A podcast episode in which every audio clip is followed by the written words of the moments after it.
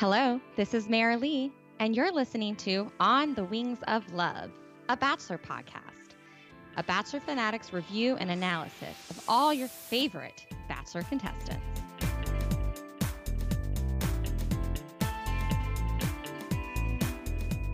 Okay, so we're now on episode three of Listen to Your Heart, and the episode starts off. Um, we now have a final seven couples. Uh, no, I'm sorry, eight couples left uh, on the show, and uh, so we start off. It's the morning after the rose ceremony, and you see Brandon by this like water cooler area. it's kind of odd, and he whispered to Julia. He was like um, I just want you to know that I knew you were going to get chosen and I didn't want to send Savannah home. So, okay, in quotes, he's like, I want to continue to talk and pursue something.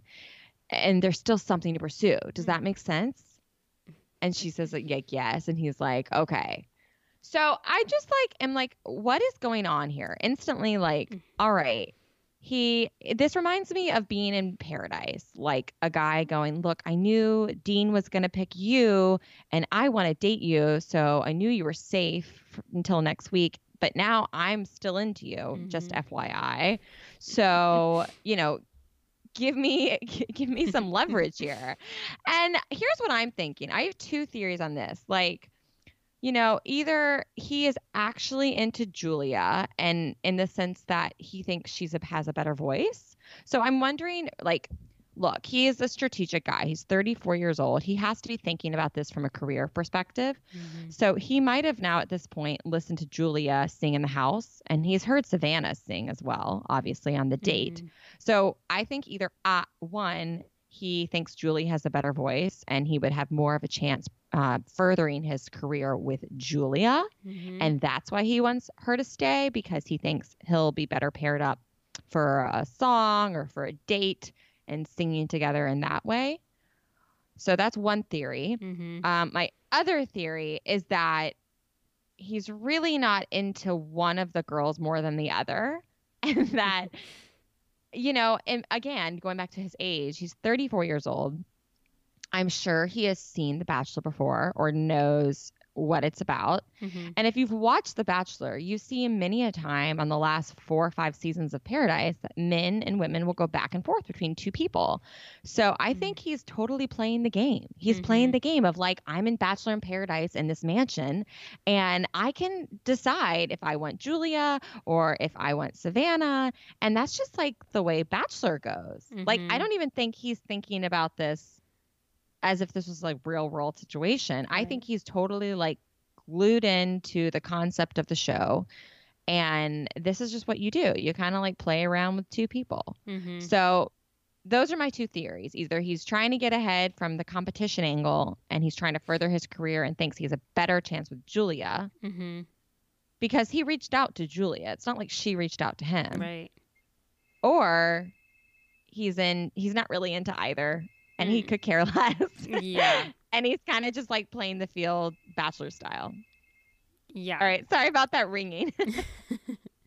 Hold on a second. So, yeah, what do you think, Chelsea? Yeah, I, as you were saying all of this, I was wondering, you know, usually we see a lot more TMIs and that sort of reminds us that the producers are involved and they're like chatting with the producers a lot to try to process things and maybe the producers are giving their input. But I feel like less of a producer presence during this show.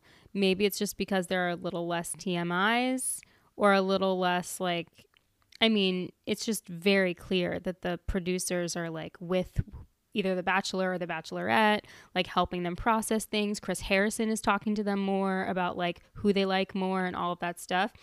And I just haven't thought much about producers during this show. Um, so I wonder too if he's like getting some like if he's processing this with some of one of his producers and they're kind of giving their input or like thinking on their end like what's going to create more drama? What if these two mm. people are like fighting over each other? Um so i don't know. Like i wonder if there's any do you think there's much input from the producers So here's what I have heard from everyone who's ever been on the show. Like they say, look, yes, the producers will feed you things like, oh, you can't go visit them right now. Like, wait. Or, Mhm. hey, now's a great time to go talk to that person. You know, so I do think Mhm. there's production in that respect. And I'm sure they're feeding them ideas like, hey, hey, by the way, like, how do you still feel about Julia? You know, hey, Brandon, Yeah. like, hey, aren't you, are you, how do you feel that she was saved? Do you still, are you still interested in her? Like, what are your thoughts? He could have had a conversation with production the night after the rose ceremony. Mhm. In fact, he likely did. However, everyone who's been on the show who has their own podcast, which is all of Bachelor Nation, um, they basically said at the end of the day, you make your own decisions. So, uh, especially, I hate to say this, his age again. I'm sorry. I'm in my 30s. He's in his 30s. No one can tell me what to do, and I do it without uh, me wanting to do it. Yeah. Like, that's just who I am. I'm firmly set in my ways, so to speak um, you know, I'm not a malleable early 20s person. Um, and some people are in their early 20s and they're not malleable. But my point is, I do not think that production made him do this. right. I think, if anything, this is a totally Brandon. And Mhm. so the idea has been spread well, maybe he's a player in real life. But Mm. I truly, truly think that he is working this from one of two angles. Mhm. Either he's trying to get ahead in his career. Well, that's number one, obviously. Mhm. And he thinks, I- I, truly think this is the could the option because from listening to the women, it, it does seem like Julia has more of a presence on stage. Mhm. Um, at least that's what we are all seeing this this far. Mhm. And I wonder if he is, um, you know, tuning into that and thinking that's how I'm going to get ahead. Or, like I said, he really is not into either of them. He's not Mhm. going to date either of them after this Mm. is all over. Yeah. So he's kind of like, all right, let me just play into the bachelor world that I can kind of go back and forth between each woman. So that way I can definitely get ahead from week to week. Yeah. Um, I think it's, I think this is on him. So I'm not going to give this Yeah. to production. Yeah. That makes sense. Yeah, I could definitely see so that. So moving on to the the rest of the morning, Mm-hmm. a bomb gets dropped. So I yeah. Chris Harrison walks in and he they all freak out, right? Like, why is he here? We just had a rose ceremony. We just saw you. Um, but he comes in and says, Look, love comes first, music comes later. And at this point there'll be no more new arrivals, which I don't know. I think he was letting them know, like, hey guys, paradise is over. Yeah. That's all I can get because there weren't that many arrivals to begin with. But right, no more arrivals. And then the second main point is like, this is the time you have to have a conversation and have a Mhm. really honest talk about the relationship you're in. So again, I'm thinking back to Paradise. This happens every season of Paradise. Mm-hmm. Usually we're weeks into Paradise when this happens. And we've seen a billion people come in and out of Paradise and you know, relationships. Everyone's been on a date practically at this Mhm. point. Mm-hmm. But um you know, he says, "Look, you guys all have to all have an honest conversation about the relationship you're in. Um could this relationship live outside of this little bubble?" So, I did the timeline just to give you guys some context. So, the date that fast forward just a little bit in this episode, Ryan and Tasha end up going on a date with Chris and Lauren Lane. That was filmed January 30th. Okay. So likely January 30th was the same, maybe this later this night, maybe the next day. It was sometime within the a day or two or three from when this conversation with Chris Harrison happened. Mm-hmm. My point being, the film started um, production in early January, and now it's the end of January. Mm-hmm. So we can guess that these people have been in this house together for at least two plus weeks. Mm-hmm. At least, I would guess three, but you know, at least two or three weeks. Mm-hmm. So two or three weeks in, these couples have got these people have gotten to know each other, and that's when Chris says, "You guys have to make a decision." After two or three weeks of knowing these people, could you date this person outside of this mansion? Mm-hmm. So, all right, let's just get through it quickly. Like Jamie immediately seems like she's in La La Land Yeah. about her connection with Trevor. Like, oh my gosh, I'm so excited. Mhm. Um, Sheridan, of course, says he feels strongly about Julia. No shock there. He is, Mhm. you know, googly eyed for her. Oh yeah. and then obviously we know that there's going to be Savannah, Brandon, Julia drama, so we can Mhm. anticipate that. Yep. But then we got to get a bomb with Gabe. And I want to talk about this for a moment. Mm-hmm. So Gabe says he so basically like you know we see the Savannah drama being upset that eventually about Julia and what happens there. Mm-hmm. But let's talk about Gabe for a second. Gabe came up to Savannah after she had this little cry fest on her Mhm. own. So for Mhm. all Gabe knows is it's time to admit your feelings and figure out Mhm. who you want to be in a relationship with. Mm-hmm. So he comes forward to Savannah. She's on the couch outside by herself. Mm-hmm. Production clearly said now's the time to go talk to her. Yeah. Um, so she had been crying. He says, I know confidently I can only continue on the show if I was coupled with you. And she blanks and pauses and then says, Look, there's a lot of qualities about you that are no brainers, but I don't feel a romantic spark. Mm-hmm. And um, and then she says, like, I feel like I'm letting you down. They hug, she apologizes, and he goes, right? Mm-hmm. Well, I think there's a lot of loopholes that we're missing here. Mm. Um, because, and obviously, look, the show doesn't have time to show us every single relationship, Right. and I understand, but I feel like my gut is telling me Savannah kind of played him. Mm. Um, I could be totally off on this, but like, ugh, I just, I'm not a Savannah fan. Okay, I'm so sorry. I'm so sorry. Like my gut is telling me something is off with this girl, and I could meet her and she'd be lovely, mm-hmm. but uh, I don't know. I just, I don't think a guy would have the courage to go up to a girl and say that that Mm-hmm. I feel confidently that you're the one I want to move forward with, Mm-hmm. unless he's getting some sort of feedback of like maybe she's into me. Yeah. You just don't do that. Guys would not do that. He would ra- he would rather go, okay, Savannah's not into me, or hey Savannah, like I want you to know I'm interested in you. Mm-hmm. But like I just that's a very direct way to come to a woman. yeah. Um, and, and maybe that is just how Gabe is, and maybe he'll if I ever interview Gabe, maybe he'll say, well, Savannah just truly uh, we were good friends and i was hoping there was a romantic spark but i don't know i just wonder how much time they'd spent together perhaps Right. they'd had hours of one-on-one time or maybe Mhm. they sang together even I, I just feel like there's a lot we're missing here Right. and so i want to note that Mm-hmm. um yeah what are your thoughts with that It did feel like it came out of left field. And at this point, I thought I remembered seeing him sing on a stage at some point with someone from a trailer. Um, so I was I like, photo. I mean, on that note, there was a photo released somewhere that it was of him playing the cello, and she was Right. like right next to him. okay. So I don't know if that's what you're referring maybe, to. Or maybe I think I, I just as I was watching this, I was like, oh, maybe Savannah does get to like at at that point, I was thinking like maybe this is gonna happen, and I was kind of like, I like Gabe so far from what little we've seen of him. Um, he Right. seems genuine, and he seems, I mean, he's very adorable. Um, and I was roo- rooting for him really. if he liked her, I was like, sure, Savannah, go for it. Um, right. But yeah, it it it did make me wonder, like, what have we missed? Because I don't think I've ever seen them have a conversation. No, and I kind of wonder too.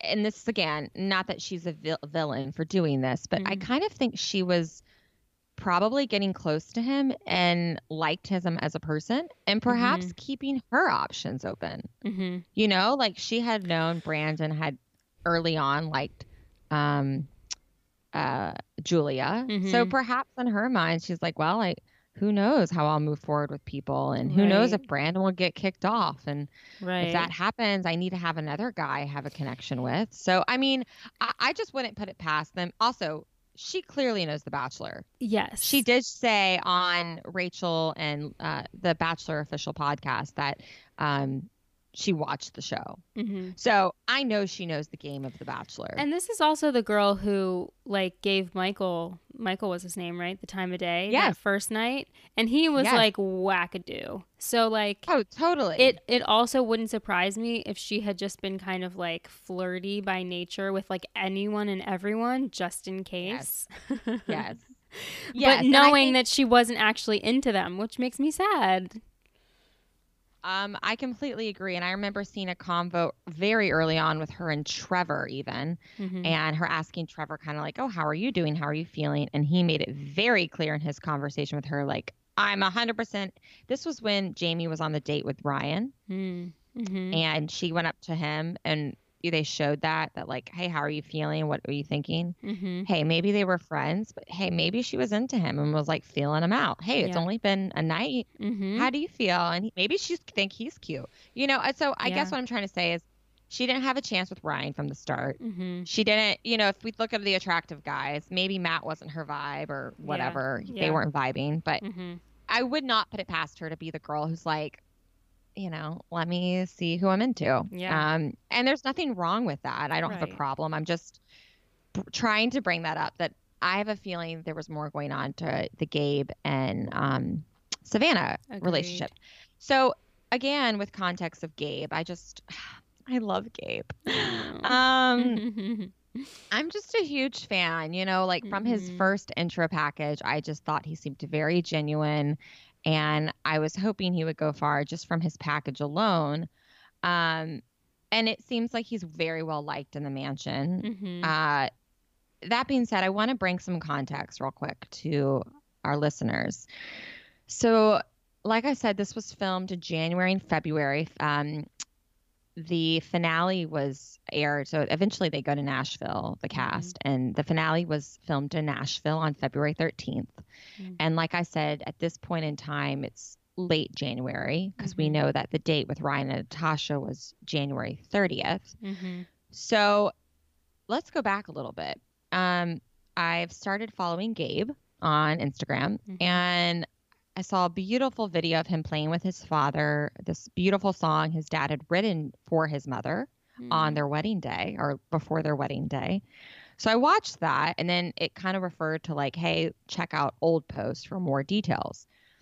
Here's the story. Uh, basically, a month prior to filming on December 2nd, Gabe lost his mother Mm. um, to liver and pancreatic cancer. So that's tragic in of itself, Mhm. right? Can you imagine this guy's gone through all the process of, hey, you're likely going to be on this TV show and filming Mhm. starts in January. Uh, and, you know, his mom's been battling this for years, but for whatever reason, she went downhill and she passed away early December. Mhm. So he said, not only did that happen, um, he said, alongside this, my older brother, best friend, music mentor, had been waging his own war with some debilitating mental health challenges. Around the time my mom passed, he had packed up his belongings and left Houston unannounced. He sadly has been missing and out of touch since then, going on four months now. Always praying for God to lead him home. Mm. So, Wow. oh my God, that like, of course, broke my heart. And for anyone to go through that. Mhm. in general at any point in life, but then Right.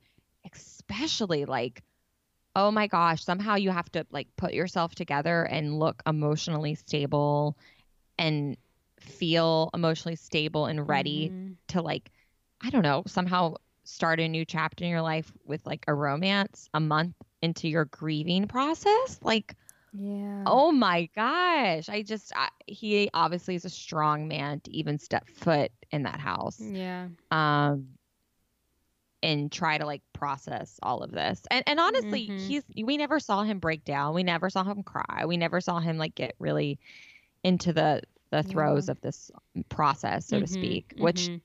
many people do because it's exhausting.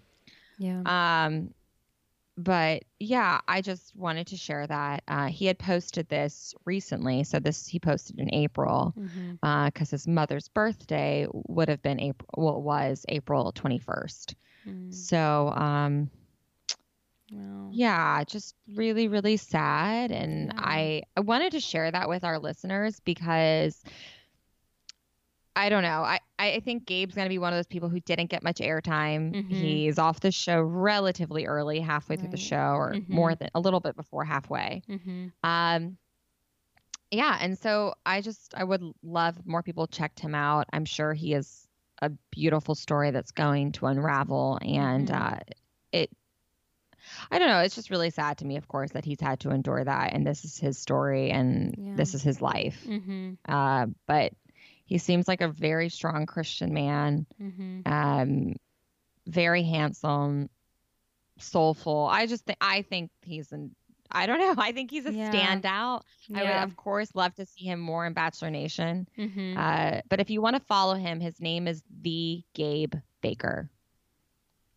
So that's him on Instagram. If you want to check him out. Yeah.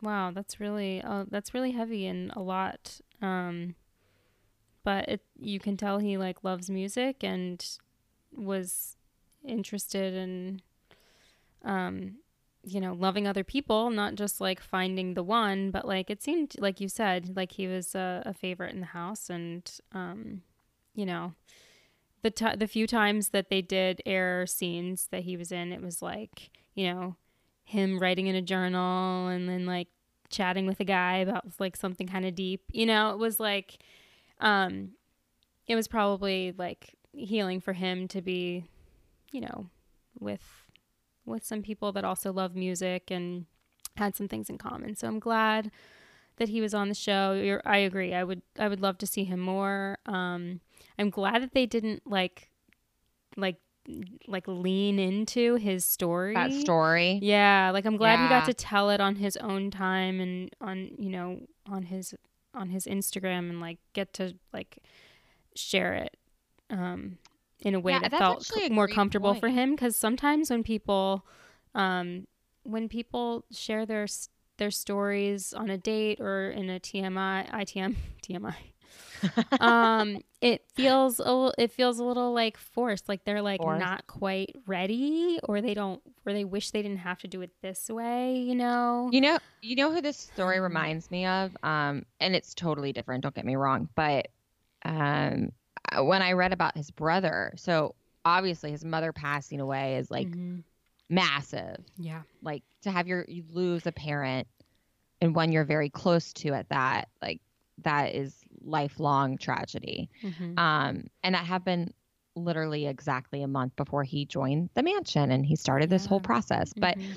um, I was when I read more about his brother, it made me think of Krystal Nielson. I was gonna say I was gonna say that yeah really? Mhm. Yeah, Yeah. and how like when her opening package, right, like you said, like Mhm. she had to share with production that uh, she had a brother who was homeless Mhm. and he was out on the streets and like had left and um but I, I do think there's some different context here, right? Like with Mhm. Krystal, he had clearly, I think she said he'd been out on the streets for two years at that point, Mhm. or something close to two years yeah by the time filming was over. Mhm. Um, and so it sounds like she had probably come to terms with that a little Mm, more, and right uh, she was willing to be emotional about it. Versus Mhm. a month, your Yeah. brother just left a month after another tragedy. right Like that's a lot to unpack. So Mhm. I'm with you. I didn't even think about that. That production probably knew about this and Mhm. could have exploited him and the Mhm. story. And Mhm. uh, you're right. I'm so glad they were gentle and they did not Mhm. do that because Yeah. I think that would have been really rough to like Yeah. open a wound like that. Yeah. I think maybe they also saw that like he had like a gentle spirit. Like people will like him even if they only see like a little bit of him, they'll still like him. We don't have to like you know, share a sob story to get the audience to like him. And also maybe they also knew he was leaving fair, like relatively early.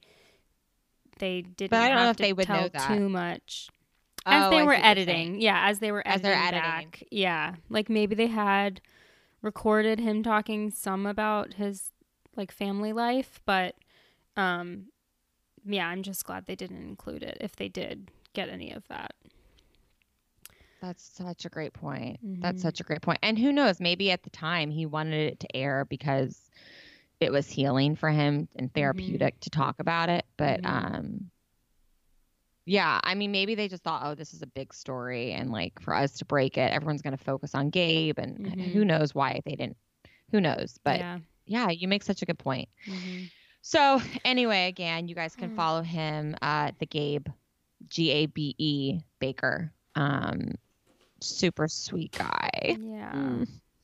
Um, I love that the second thing on his page is disciple of Christ. Aw.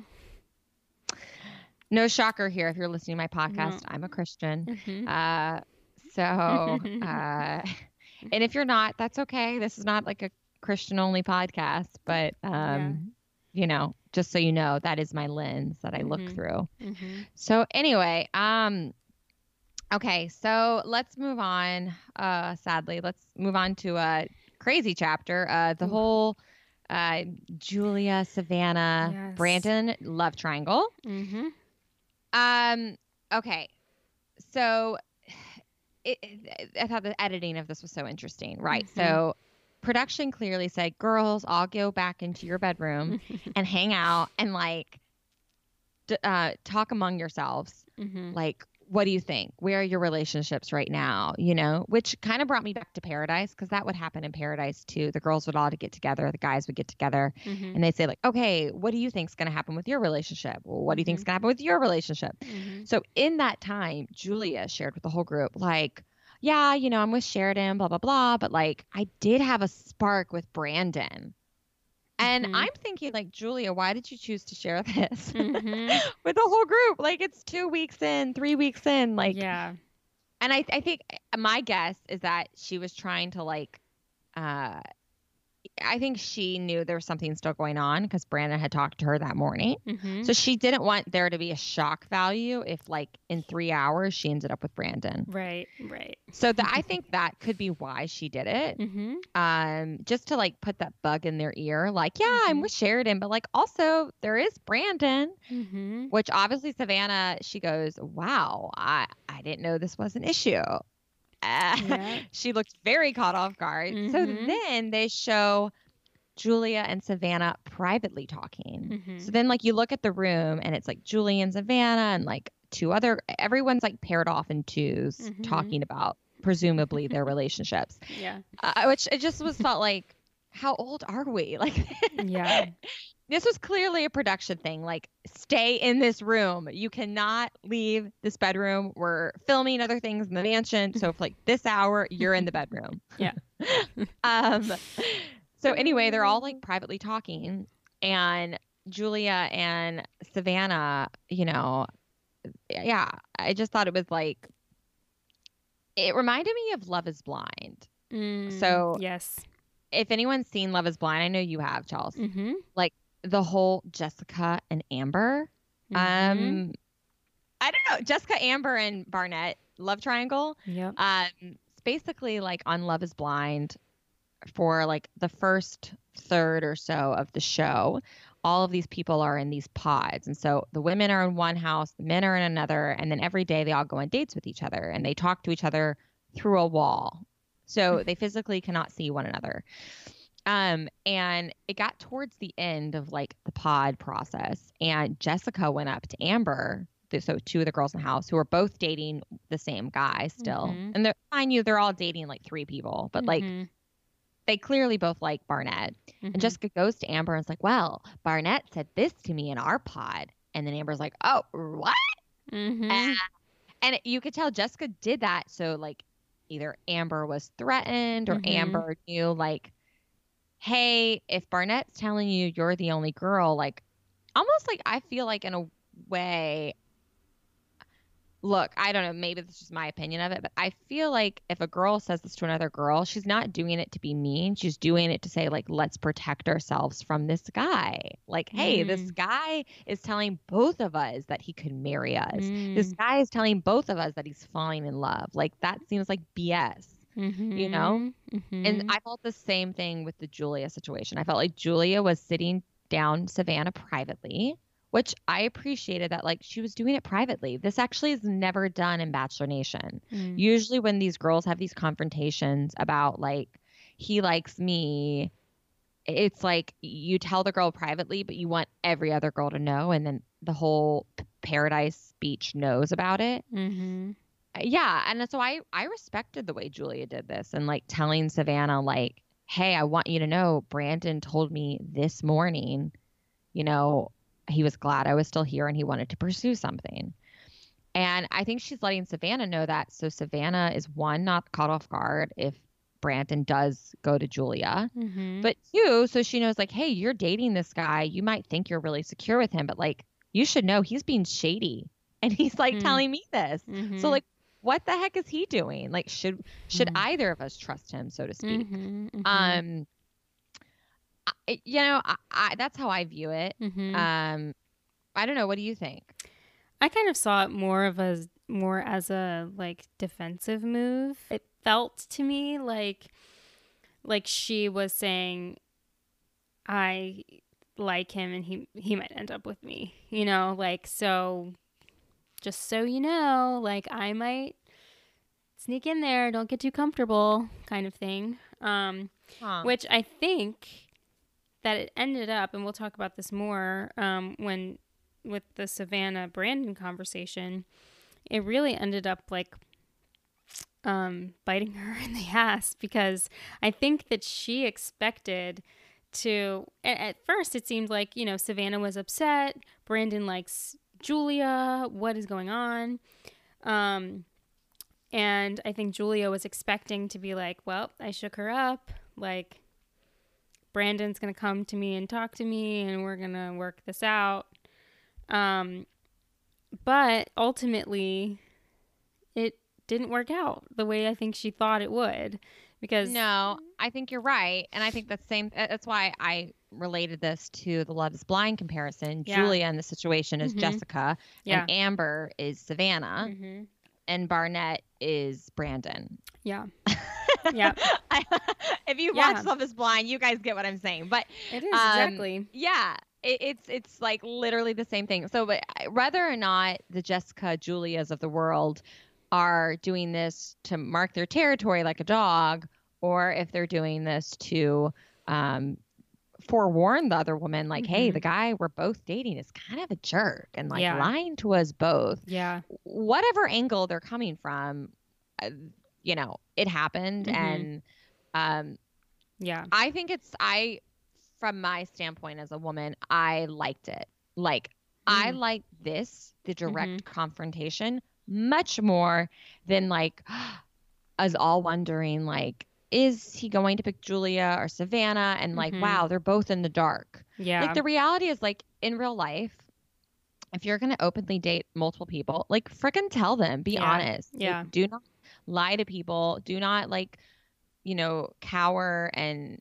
let people think what they want to believe. Mhm. Frickin' tell the truth. And Yeah. so I think it was good on Julia that she shared this with Savannah. Um, yeah. Yeah, and I think the way Savannah took it was kind of like, oh, like at, at least in this first interaction, I Mhm. think Savannah took it well. So Mm. that's why I I'm led to believe that they liked each other enough that Julie was warning her, and Mm. Savannah realized in that conversation, Julie would only be telling me this if, you know, I could get hurt. Mhm. And so from that angle of like women don't want to hurt, you know, we don't want other women to hurt. Right. I don't know. Anyway, Yeah. so though you're right, the verdict is that like Savannah and Brandon end up end up together. Mhm. So so annoyed with this. Um, I mean, Brandon is like master manipulator. Yeah. I mean, he Now just with- it, it happened so fast. Like he sat Well- down with her. She was like, "What's going on?" He was like, "Well, I'm with you." I was like, "Oh, okay, that was quick." I mean, it was quick in that we had seen him, you know, on film with uh, Julia. Julia. And someone else made the point like sometimes these people forget, like, hey, they're mic'd. They're mic'd all the time. Yeah. So maybe his whole Julia interaction, he like forgot he was mic'd and he was whispering and he Mhm. thought like, oh, this is not going to be aired because like I'm Mhm. whispering by the water cooler, Yeah. you know. But like the oh, we're having a conversation and she's crying and we're outside. It's one on one. This is totally going to be picked up on camera, Mhm. you know. Mhm. So, um, yeah, I mean, he handled it fine and that he was like direct with her, but Yeah. yes, definitely felt weird that I'm glad she questioned him. Mhm. Um, And I just thought it was like crazy. Here's how he explained it to Savannah. He's like, so the night of the first rose, rose ceremony, there was a lot to be seen and discovered. And then things with Julia could have fizzled out. Um, but he said she had feelings that still existed and he thought like they were done and he had moved on with Savannah. So like when he was on that date with Savannah, uh, he's like, "Yeah, I was fully into you, Savannah." Mm-hmm. But then Julia caught me off guard and told me that she still had feelings for me. Um, and I, I just was not buying this. Like I was listening, like, "Oh, you're." Mm-hmm. Mm, I'm so annoyed with the way you're phrasing this. Like, no, no, no, no. I was into you fully, like a hundred percent. Like yeah. I'm like, this is like Dean when he was 25 mm-hmm. and he didn't know what the heck he was doing in paradise. Yeah. yeah. That's I was like comparing this to my mind. Like, please do not be Dean. Like you're like 10 years older than how old Dean was when he did this and he has learned from it, thankfully. Yeah. But like don't do this. Don't like, you know, make your own story out of how you've been playing these women. Right. Um and then he ended it with like to Savannah so I would feel more like a failure if we didn't try than if we try and fail. Mm-hmm. And then she's like, Mopey, I don't know. Mm-hmm. And he's like, Do you want to do this or do you want to go home and cry? no. That was such like a military Whoa. man's response. Oh totally agree. I like you were such a man's man. Like, are we gonna are we gonna do this? Or are we gonna go home and cry, man? and then he's like expecting, "We're gonna do this," you know. uh. Uh, I mean, I actually thought it was funny that he said it. Mm-hmm. You know, it made her laugh. Yeah. Yeah. Yeah. I, I don't know. I'm still very much, but okay, let's get into the depths of this. It made her laugh. Great. They decide to be together. So what do they do? Mm-hmm. She's just bawled her eyes out. Um, they've had a conversation where he kind of fakely tells her the truth of the Julia situation mm-hmm. and she mm-hmm. believes it. Mm-hmm. He tells her like, "Let's let's not fail. Let's try." And she's like, "Okay." Hugs him like, you know, he's like cradling her basically mm-hmm. in his mm-hmm. arms mm-hmm. underneath him like, you know, like a mama bear and baby bear.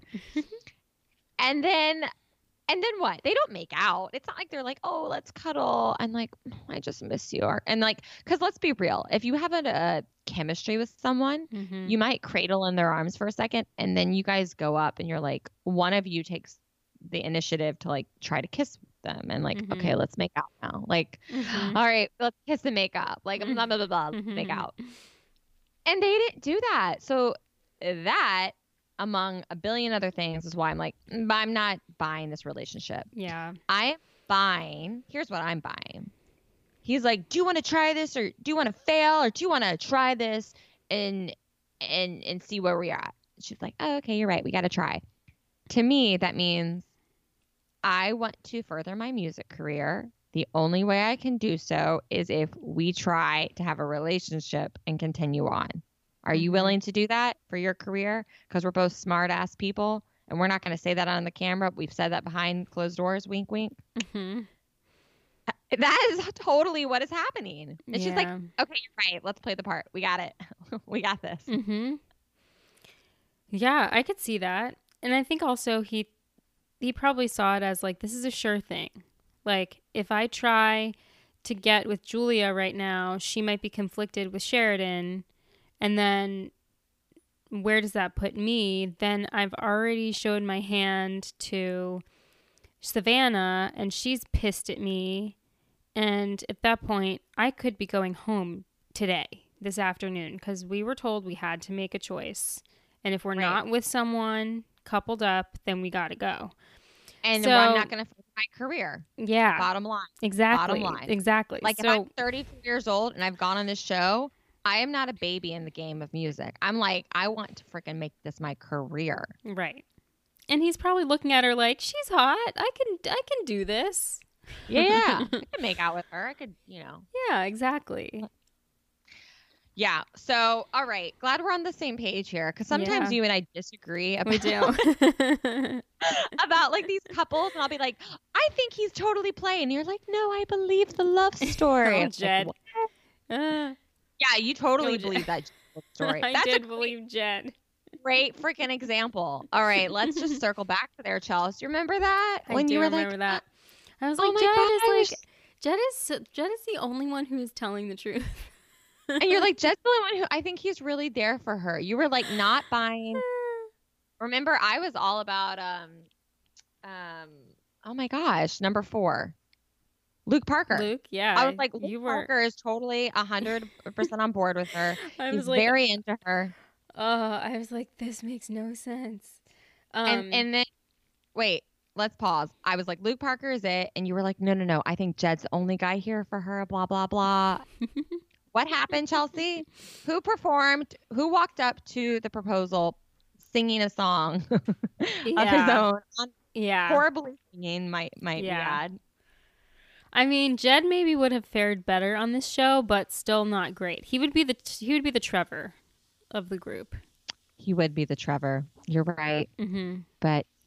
He's off in Tennessee with his girlfriend, and he can't be on the show. So, Nope. oh God, Not That's right. So, anyway, lest our listeners forget, I predicted very early on. Sorry, I will toot my own horn for this one for a long time. that Jed was a phony. I literally predicted this on date one. Remember their first date? I think were Yeah. they in Nash? Not Nashville. Where were they? Um. Cleveland. They were in some city, like a normal Yeah. a city I had been to. I'm. I can't even remember which city they were in. Mm-hmm. I don't even remember. But wherever they were, I was like, oh, I've been there, and I was like, this is a weird date. Yeah. um and, like got ice cream and i was like this guy's full of shit yeah. i was like he's playing the part of like i'll date you Mm-hmm. mm-hmm Yep.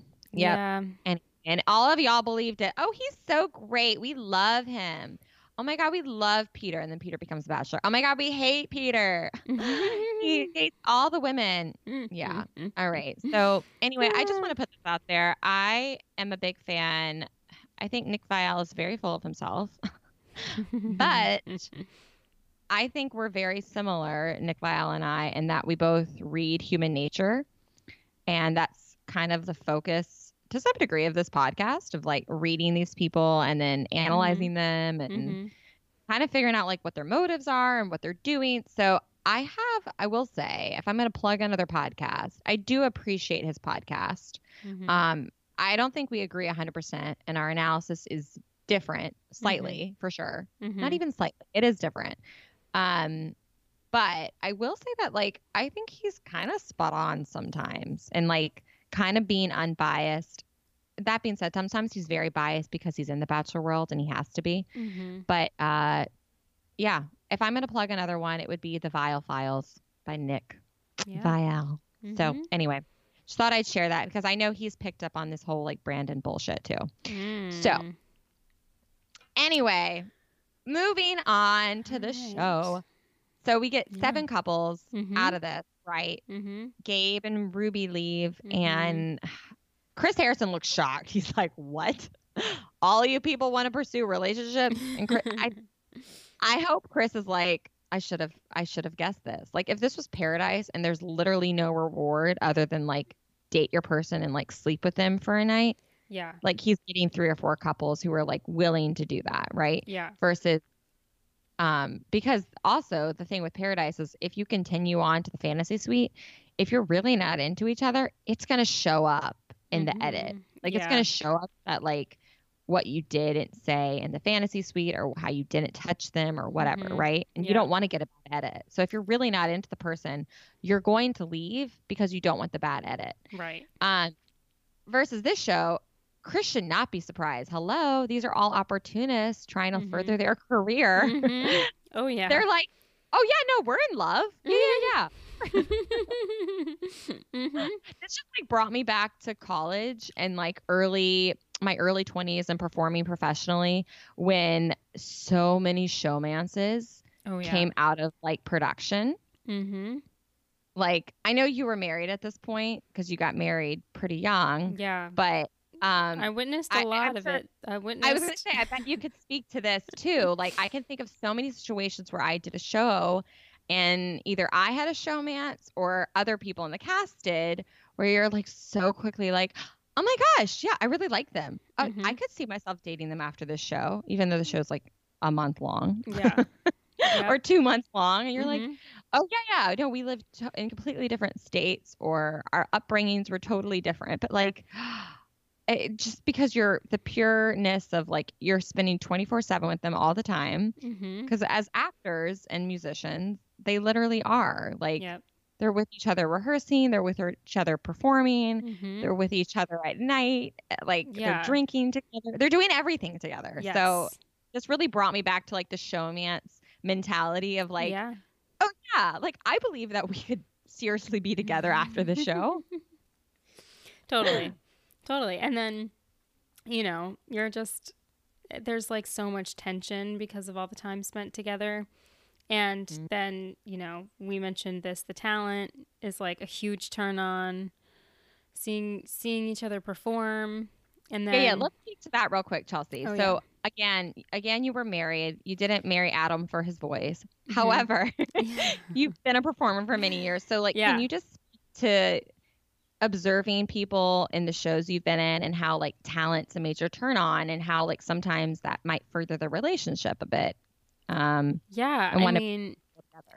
I feel like I, I can think of a couple examples of like friends who met performing together, um, who are now married or um, in long term relationships, but many of them fizzle out fairly quickly, um, just because then you're on to the next thing. And I think this is this is true for musicians on tour.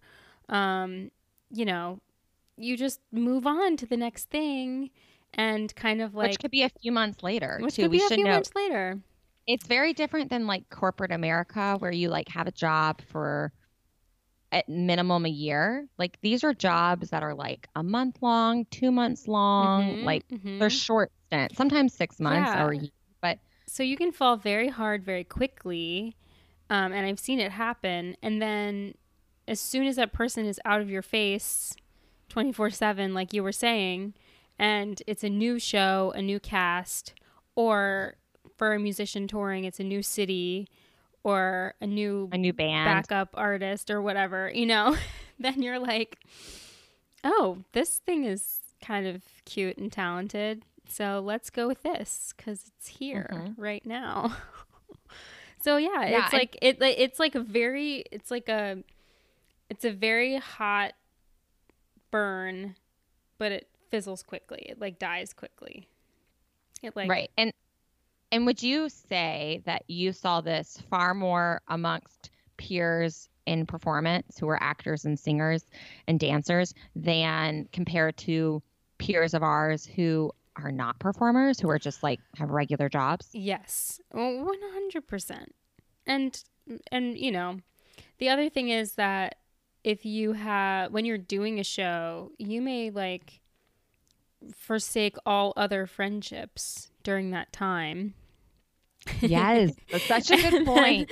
and like your your cast is like your new family. I mean, they're like they're and then you know that just doesn't happen. I don't think for the majority of my friends who have like corporate jobs. Like they might have you know a couple friends from work that they'll do a happy hour with like every now and then, but they're still hanging out with their core group of friends outside of work, and that's like just not how it goes when someone You're is so right. engrossed in you know touring or performing they're just they it's like you have no time for any other people I'm so glad you brought that up. I like it's so funny that like I've forgotten about this because Yeah. it feels like it's been at least five years. I think I'm trying to think Mhm. the last show I did was like five years ago. yeah Um so but yeah, the family aspect of it all is so key and relevant to this show. So Mhm. for example, people will say in the Bachelor show, oh, yeah, we become a family. Um, whether it's the Bachelor, Bachelorette, or Paradise, they become a little family for those few weeks that they're together. Mhm. Well, these are normal people with regular, various types of jobs becoming a little family. Mhm. So for them to say that, it's somewhat true and it can be true. All the more, like you said, people who are performers, oh my God, this is what Mhm. they live for. This is Yeah. the art. This is the life. This is the Mhm. life we all have led, you know, or currently these act these performers lead. Mhm. Um, so I buy into it so much more when like you know the rose ceremony happens and they're all hugging and like oh my gosh I love you so much and Mm-hmm. oh or crying like they Yeah. are so much more invested because like you said when you're in a show like I can remember like actor housing like living with you know Mhm. other actors Mm-hmm. and you're right. Like it becomes a point where you're like, oh yeah, let's work out together and Mhm. let's cook a meal together. And so Mhm. you literally, you're not, I mean, I remember calling family and friends, but for the most part, you're spending like your downtime with these people. So not Mhm. only, hey, we're performing on stage or rehearsing, but you're like, hey, what are you doing for dinner tonight? Or hey, do you want to check out that other town or you want to go to that city? Like, let's go Mhm. together. And Mm-hmm. Hey, like, do you want to play a board game or do you want to watch? Um, I remember I watched like a whole season or two of uh, Parks and Recreation with like a Mhm. castmate, Mm-hmm. you know, like yeah. things like that, you know, like you just spend all your time together. So Mhm. I totally buy into like, Julie has probably spent, for example, a lot of time with Brandon, and he's Mhm. probably spent a lot of time with Savannah. And I'm just like buying it that, especially the girls, are like a hundred percent in this yeah. like the showmance, the whole like Mhm. new community. right. Um, so yeah, the f- new family of Listen to Your Heart. yes. Yes. Yeah, yeah, um, yeah. Oh, well, that was fun. That was fun to like go back down I memory know, lane I know. and like, you know, it feels it's literally going back down memory lane for Oh, yeah. us. Um, mm-hmm. but you know, relating to these people and. So our listeners can kind of understand like this Yeah. is totally normal in their Mhm. minds. Yes. So Yep. Anyway, um, all right. So Chris comes back in. He sees the seven couples, and he's like, "Look, okay, now that we have seven couples, uh, Mhm. here's what's going to happen. Y'all are going to all play together, and um, you're going to sing together as a couple. And the whole point of this show now is that." Essentially, the grand prize will be that you will get to perform together as a couple with a live band um you know and then eventually at the end of all of this you will then work with producers um, you're going to work in a recording studio you'll record your own music Mhm. and then you'll get to go on tour Mhm. and as a couple and essentially we as the bachelor are going to jumpstart your career yeah. and they're all like freaking out Oh, like, yeah. Yeah. the reactions were uh, like priceless Yeah. They're pumped. Yeah. Um I loved it. I I Jamie was flipping out. Mhm. She's so emotive. yeah, she Um, is.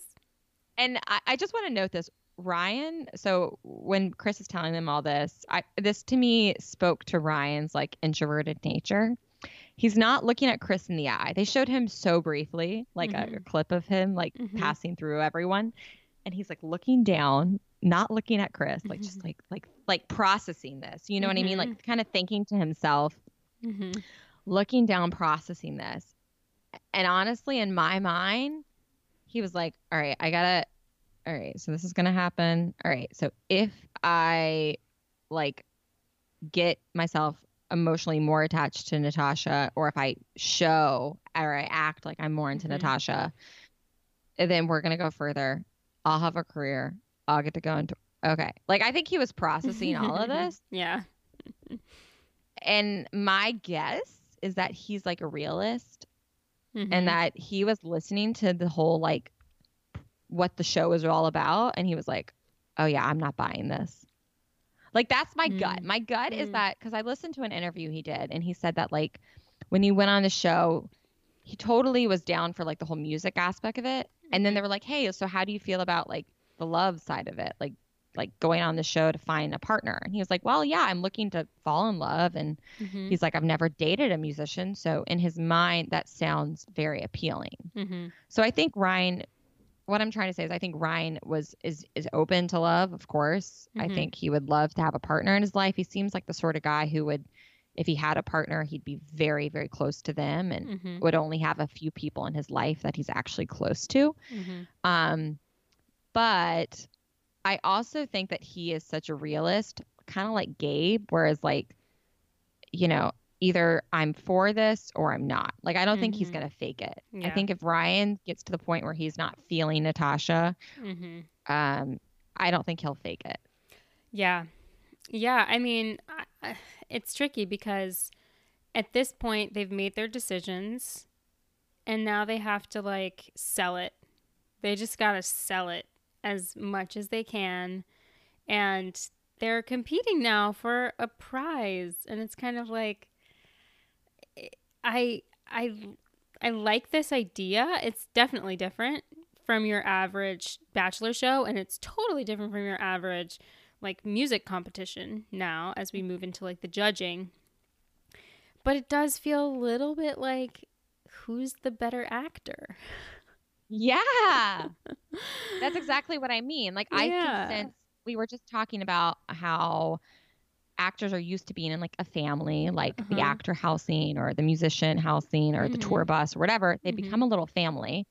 Then you break it down to like, you know, they're easily like very hot for one another and they Mhm. can fall in love quickly. However, I think they're the exceptions to this. And I think Ryan is the personality who's like the exception to like buying into this whole like family mentality. I just get the vibe that like if I were to pick any of these people of the remaining 14 people, that Ryan is going to be more of a realist of like naturally he wants his career to uh, further. Mhm. However, I just I don't know if he's buying into like the whole like okay, so I have to prove that I'm in love to like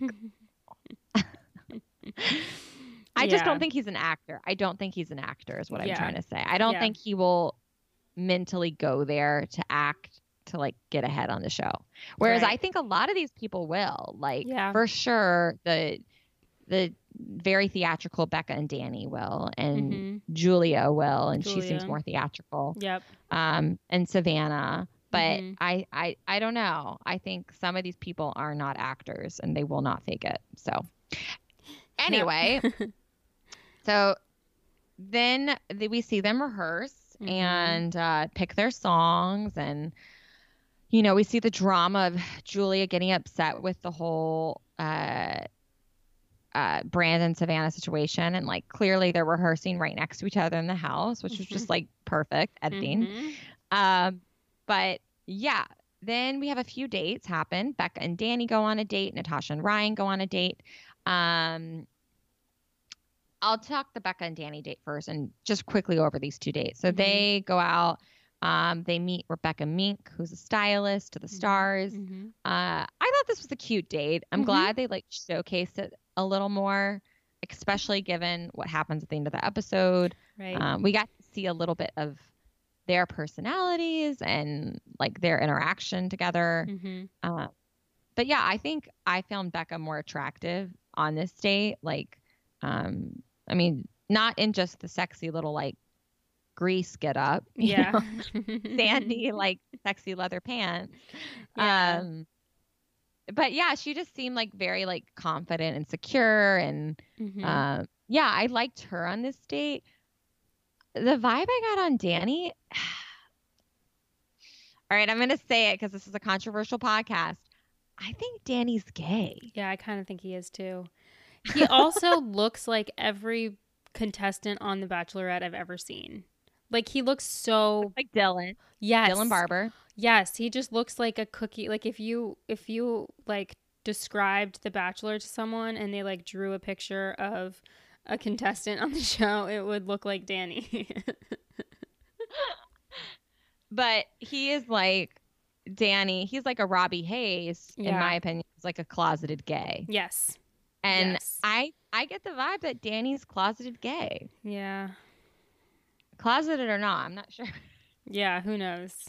but I kind of get the vibe that like Becca and Danny get get along, and they're Mhm. like, maybe they've made out. I just I think it's amusing how like they get on the date and she's like, "Don't kiss me. I take things slow." Yeah. Yet everyone to this point has thought, "Oh, Becca and Danny, they're an item, they're a thing." So Mhm. my guess that to that is like, I think sh- look, the girl has to be theatrical. yeah. We haven't seen much from her. yeah. Um, besides, she seems very sweet and empathetic and like Mhm. she gets along with a lot of these girls. So Mhm. I think we can tell that we like her as a person. But hello, she majored in musical theater. she has to be theatrical. Yeah. So, and Danny seems very theatrical. Oh, and yeah. in real life, he does impersonations for a living on his Instagram and YouTube channel. So, I don't know. My guess is they just clicked as like personalities because, Yeah. like, she's theatrical, he's theatrical. And then other people interpreted that to be a love connection. Yeah. and then they go on the date and he's saying things like, Oh my God, you look hot. Like it reminded me of like our friend John Chelsea. Yes. like Yeah. who's very gay, Mhm. but would be like, Yeah, Marilyn, oh my God, you look hot and like pull down my shirt and be like, Mmm, get sexy. totally. yes. Show me more and like pull up my pants and like Mhm. very suggestive and sexual, but very gay. Yeah. I and it makes me wonder too if he's like if he was just bought into the like, well, we can just play a part. Like we we can Yeah. Do this. And I think that she maybe was thinking, yeah, I'm an actor. I can do this. But then as she started doing it, it started to feel really icky. Like that's the that's what I got from it. One Didn't- hundred. didn't work out. 100 especially that was obvious in the hot tub i think you're right before the Yeah. hot tub she's like i can sell this and then Yeah. she gets the hot she's like oh shit this is like a Uh. bachelor date and i'm like in a bathing suit and he's trying to make out with me for real Yeah. And it's probably hard to to be in the house and like be friends with someone like Brie who like can't keep her hands off of Chris. It probably feels like, oh yeah, something is missing. like if some people around me are like really into each other, like this is this is off. but i think in that intimate moment you're not she's probably not comparing herself to a chris and brie i think i know what you're trying to say you're saying like when she's in the house she might be thinking that but here on this date you are like caught with reality like okay how do i actually feel in this moment how do i Right. actually respond Yeah. and how she actually responded was like with disgust. Yeah. She has the like I can't imagine kissing you. Yeah. I mean, yeah, it just gets awkward.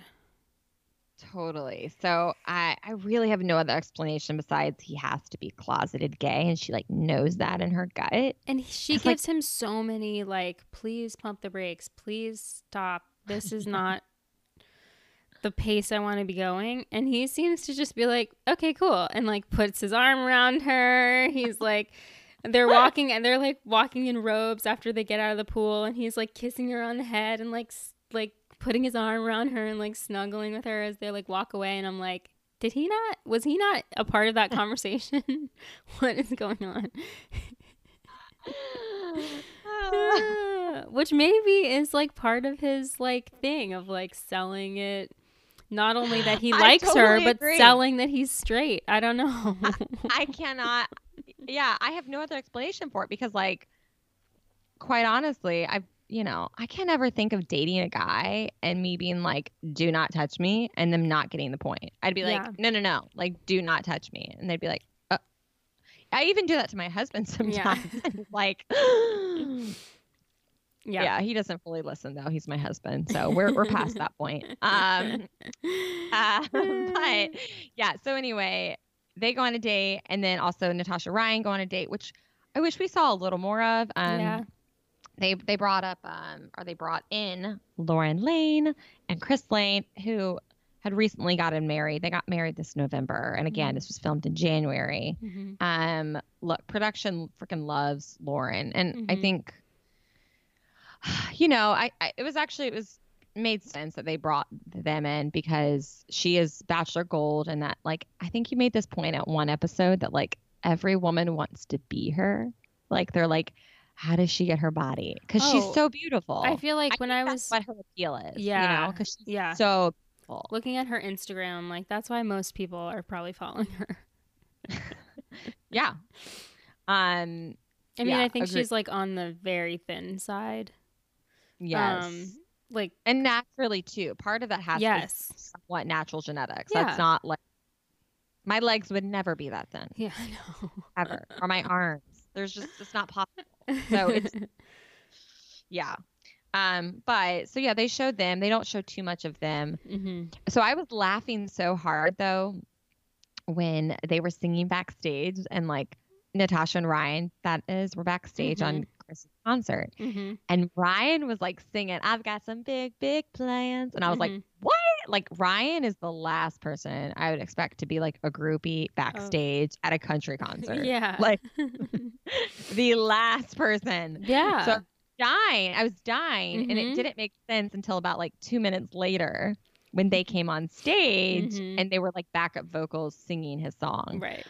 And then I was like, okay, all right, you had to show me that because otherwise, character wise, of like how I've not character, but like me trying to understand Ryan as a person and Mhm. like analyzing him, that made no sense. Yeah. he would never be a groupie backstage. Yeah. Uh, so yeah. Um, No. So yeah, I mean, I, what'd you think? And then the only the best part of the date, in my opinion, was like it just brought me back to like classic bachelor vi- vibes of like Mhm. them making out up Up against a the wall. Yeah. Like yes. so this is when I was like, I buy this because like Mm. I just really don't think Ryan could fake it. So she must be either she's actually into him mm-hmm. or she's like kind of selling that like you're super hot, like let's make out, like you, you're so talented, and he's just buying into that. Yeah. And look, she is super hot, so I'm sure he's Mhm. sexually into her. yeah. Um, so yeah, I'm buying their connection at least sexually, Mm-hmm. which is a connection. Yeah. I mean, I think he's kind of like just taking advantage of this opportunity. I don't think it's necessarily who he would have chosen. Like his style seems m- much more laid back.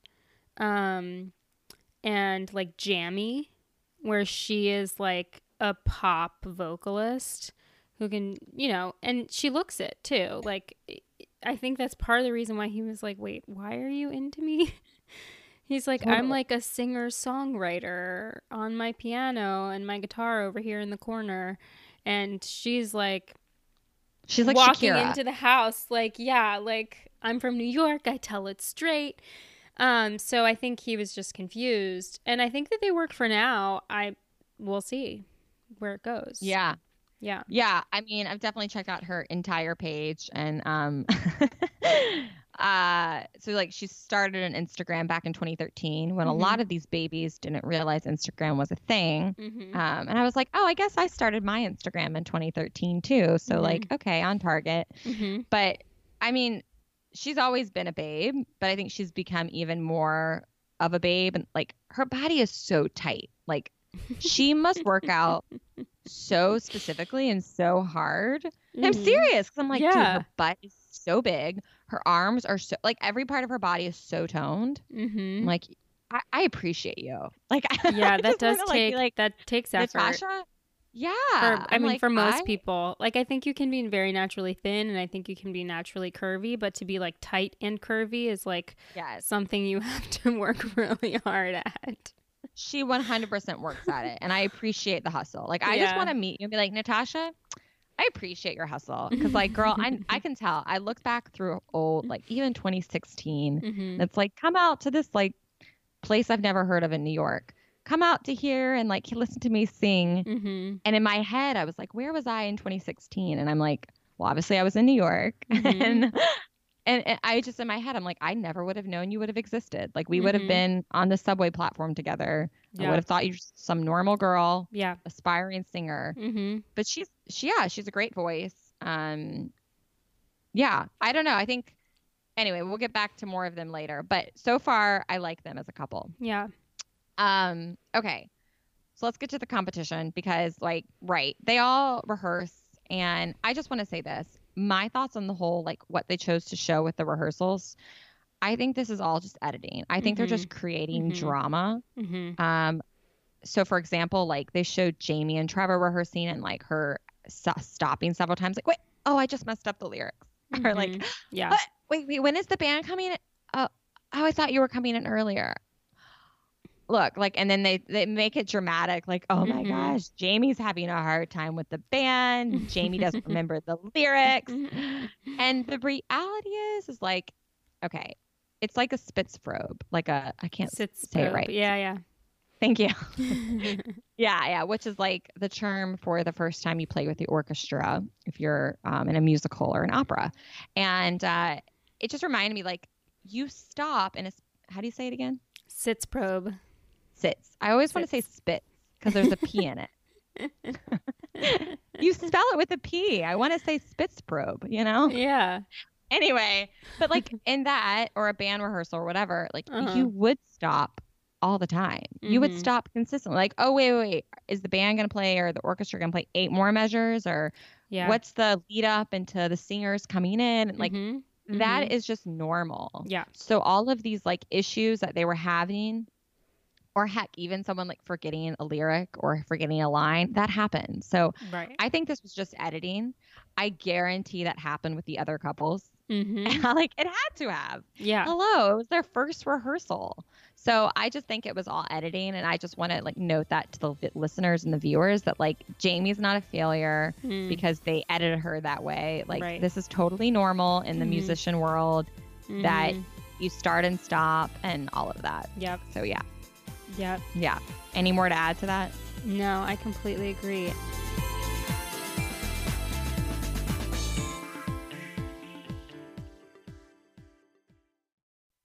Have you ever been on vacation and just wish you had someone with a better camera, with a better eye, who could capture that perfect photo for your memory? Well, now you can. There's an app called Flytographer, and let me tell you, they're freaking amazing. So I use Flytographer on my trip to Honolulu with my husband, and I cannot recommend them enough. Going on their website, I was able to pick a photographer of a number of photographers. I was able to see their past work, and then I was able to even pick the shooting location. Often the photographer would recommend other locations or time of day. And so in this one space, I was able to pick a photographer, see their rate, and schedule everything in one app. So with this code, you can book your Flytographer shoot anywhere in the world. I'm talking anywhere from Rome to Paris to Fiji, wherever you want to go. Uh, the code is Marilee Green. That's M A R I L E E, green with an E at the end. And with this, you can get $50 off your next shoot. So, wherever you're going on your next vacation, use Flytographer. They're freaking amazing and you won't regret it.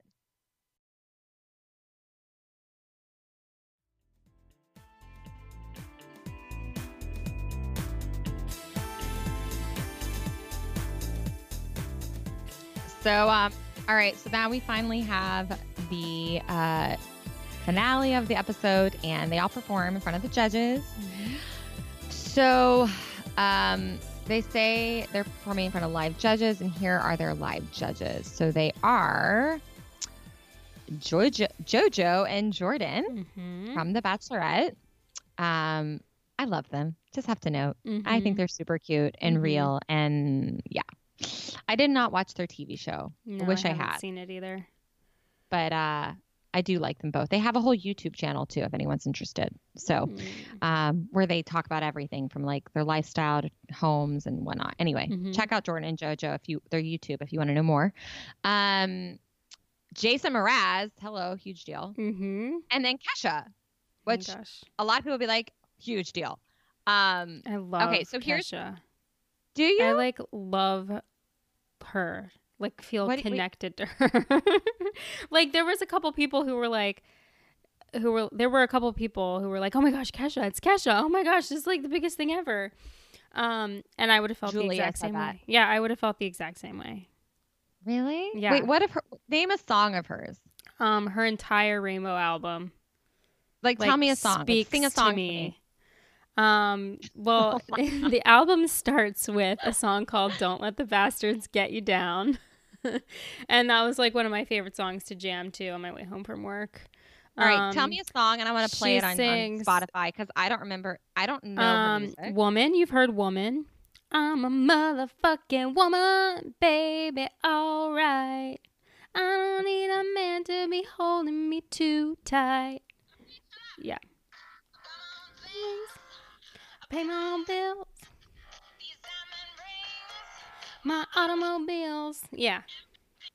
There's lots of good, like, female feminism, like, songs in there. And then, of course, pray, uh, Praying. What song should I know? Like if I didn't know, okay. You would fine. know the I'm song. Be real. You you would know. Well, I don't know. Maybe you wouldn't know. These this is all like new stuff, so you probably know her like original pop music. But I think she has grown a lot. I think she has grown a lot through her most recent album, um, and dealt with a lot of like mental health issues, self love issues, um, and it. I mean the her most recent album like tells the story of her like kind of recovery from all of that. Wait, let's fast forward. Oh yeah, here's here's Jason Mraz. All amounts to nothing, and, and I. Oh my gosh, she has a new album. Wanna worry my life away. Hey. All right, that's Okay, my, that's wait. one of I was talking about Ke- I was talking about Kesha's album from 2017. Spoke to me deeply, but she has a new album I have not heard yet. Okay. Oh, haven't heard- Praying. There's a song called. Praying. There's a song called "Praying." It's great, but um, but I'm gonna listen to her to her most recent album. That's probably why she was on The Bachelor to um Promote that. promote it because it came out this year, 2020. All right, so Um, here's my here's what I found hilarious about the uh, response to these three judges. JoJo and Jordan, uh, like I think Savannah was excited. Mhm. Uh, she's like Bachelor, I know that. yes. Uh, Jason Mraz, you see Brandon, the oldest guy in the Mm-hmm. house, like, oh my god, what the heck? Because like, look, this was me, this was my husband. This was I listened to Nick Viall's podcast. He was like, "Oh my God, Jason Mraz!" Like anyone in their 30s is Mhm. like a Jason Mraz person. Yes. What minus you, Chelsea? You're No, like the. Kesha fan. But oh, you I- like Jason Mraz too. I like Jason Mraz yeah. too. Yeah. Yeah. So I just found this amusing kind of watching um like the reaction because Mhm. like Brandon was a very into Jason Mraz, as was I. I was like, oh my God, like that's exciting to me. Mhm. And then Kesha, and I looked at her and I was like, if someone hadn't told me that was Kesha, I wouldn't know who that was. Yeah. So number one, I don't recognize her. Mhm. Number two, I don't know any of her songs.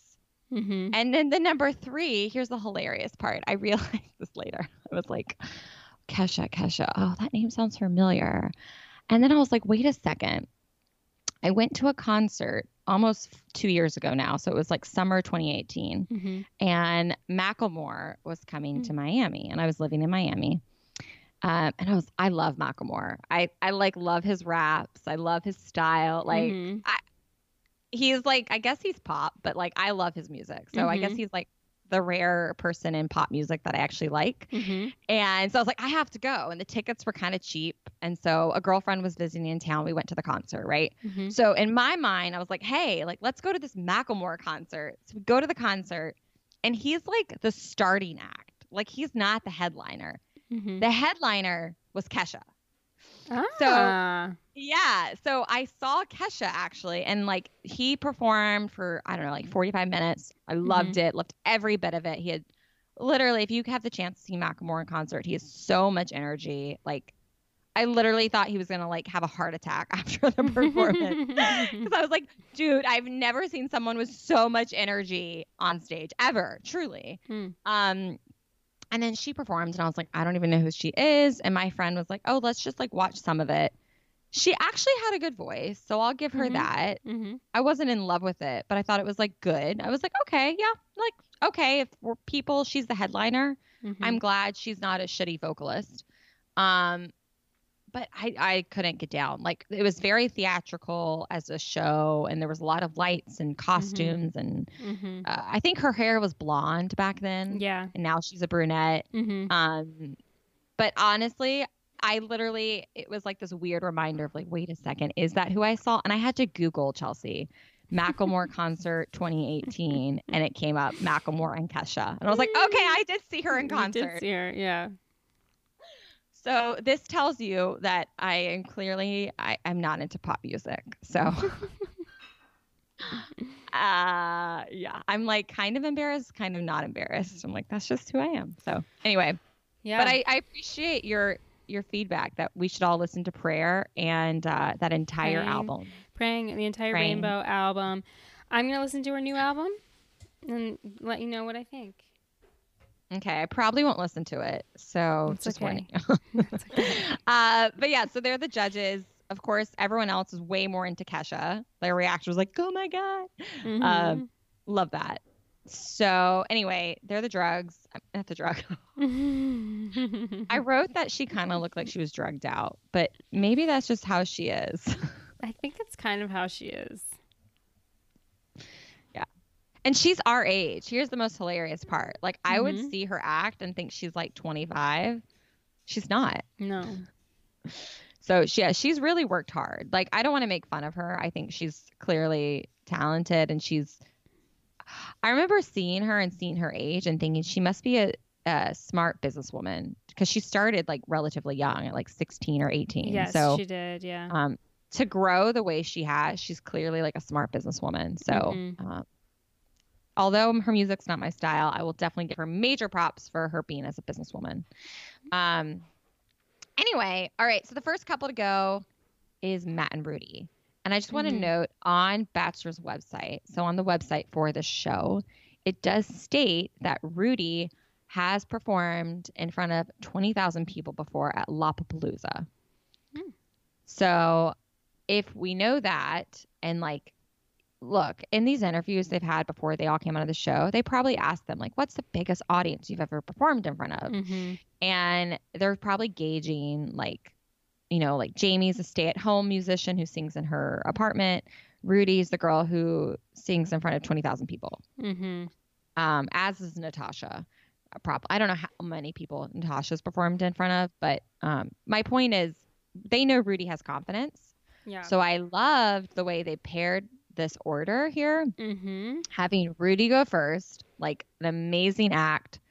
Matt and Rudi both Mhm. have great vo- voices. Yeah. Yeah. Both are very confident and strong.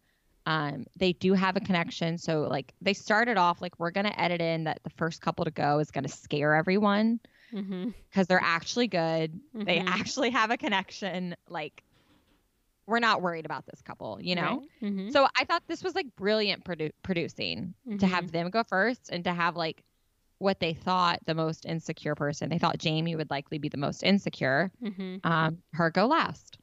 So yeah, I just want to note like the order is no coincidence. Um, Yeah. and then they kind of sprinkle the order. So Mhm. Uh, yeah. So I'm gonna go and just share what people sang and let's talk about their performances. So Matt and Rudi, they sing a Shawn Mendes song. Mhm. Do you know what song they sang? It Did you was- record that? It was called. I can't remember exactly what it was called.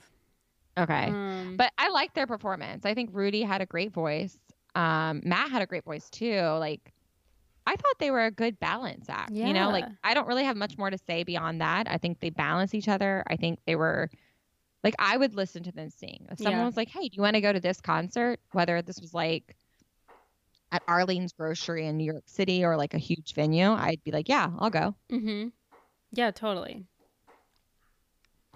So I'm I'm a fan of them so far. Yeah. Um, I think. then we have I think Oh, they yeah, vibe too, and I, th- I think that the, the what the judges had to say about them was accurate too.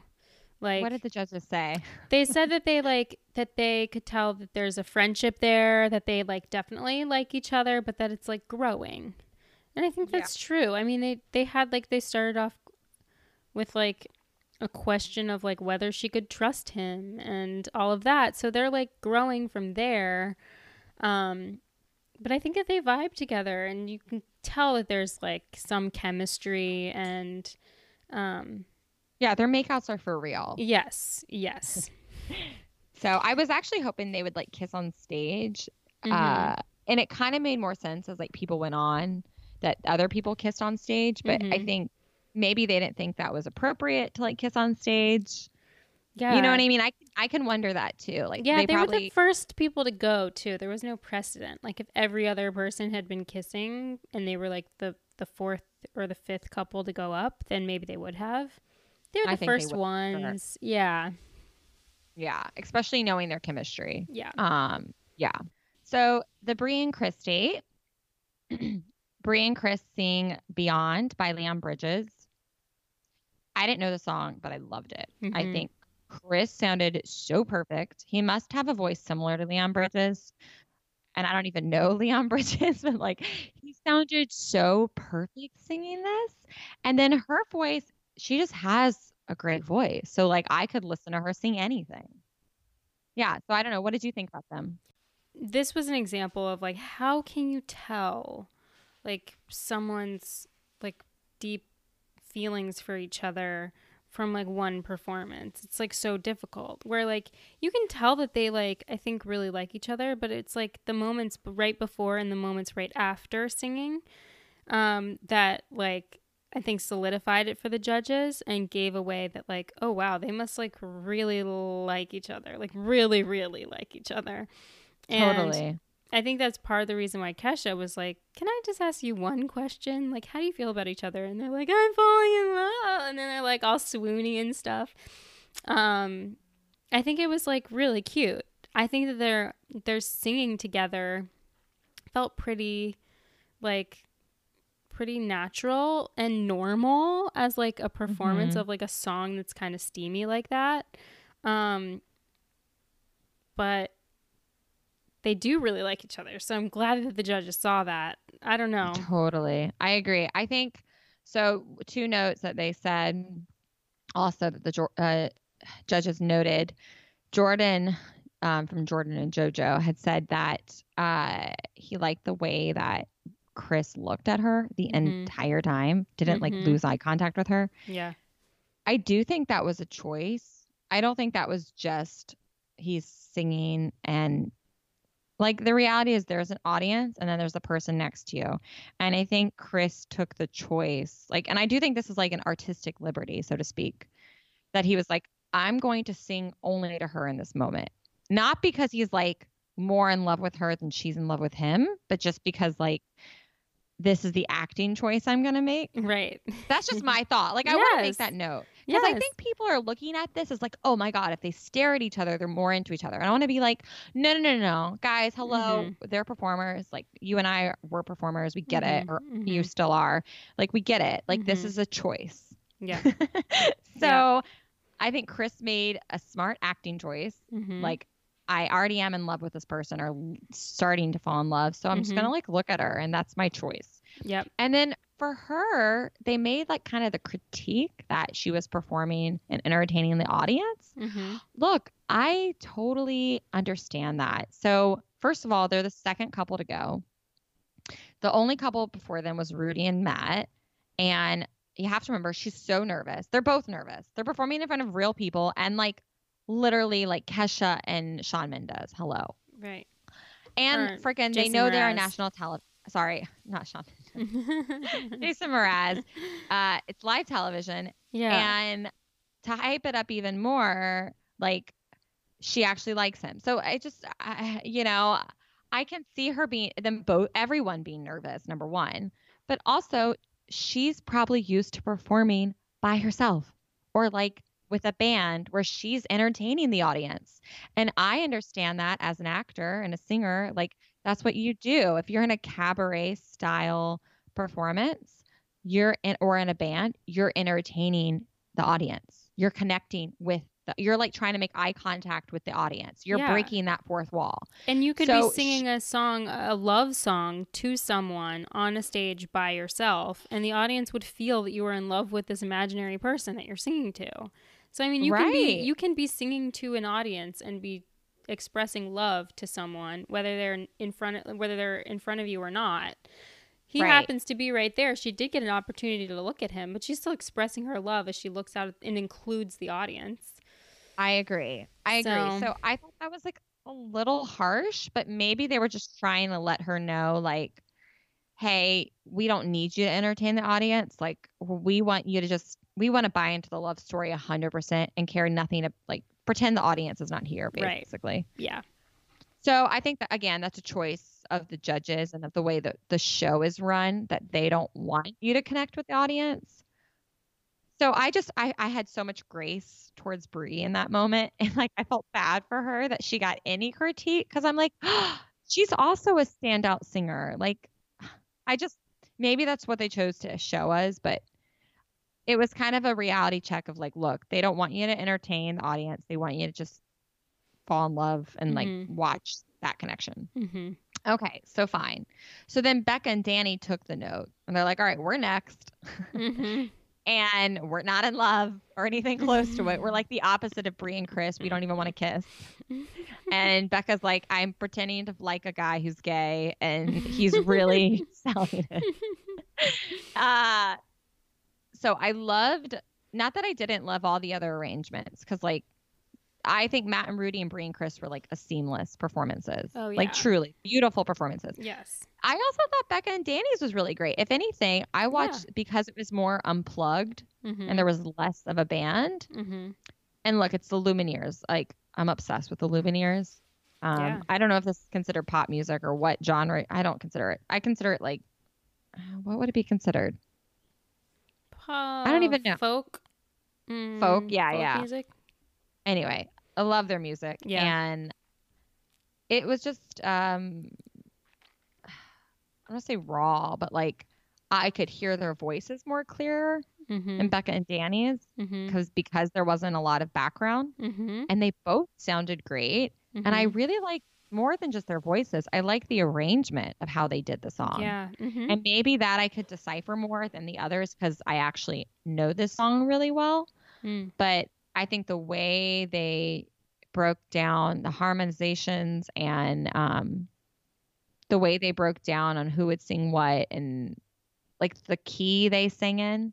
So again, for non-musicians, like there's uh, there's you know different keys in music and major and minor and anyway and I I think the the key they chose is not the key that the song's actually recorded in, but it worked and like it just I don't know I really like the arrangement of the song, Yeah. just my opinion. Mm-hmm. So Yeah, and this was one of the Uh, ones where they were like leaning into each other and like looking only at each other, vibing like and I think again it was like the moments right before and the moments right after that gave them away. Yes. And I think not only that, my guess too is this.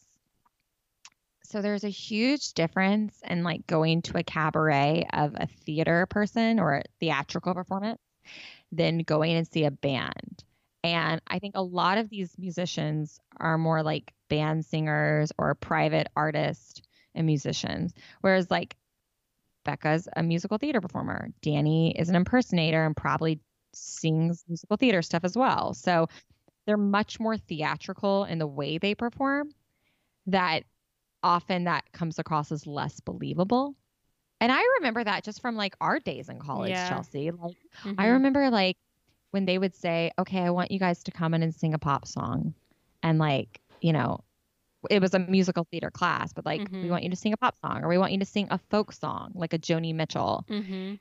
and I, I'm not supposed to sing Joni Mitchell like as a musical theater person. I'm supposed to sing Joni Mitchell as like kind of like a folk singer. Mhm. And I think Becca and Danny, I don't know, I like bought it at times that Becca was totally in the vibe of how the Lumineers sing. So she's like a crossover vocalist. Yeah. But I also just think the way they performed together was so theatrical Yeah. that that's why I don't think it was bought. Mhm.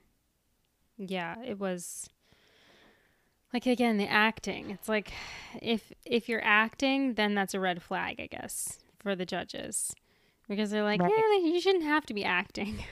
if I feel an acting vibe, then that's probably not a good sign. Right.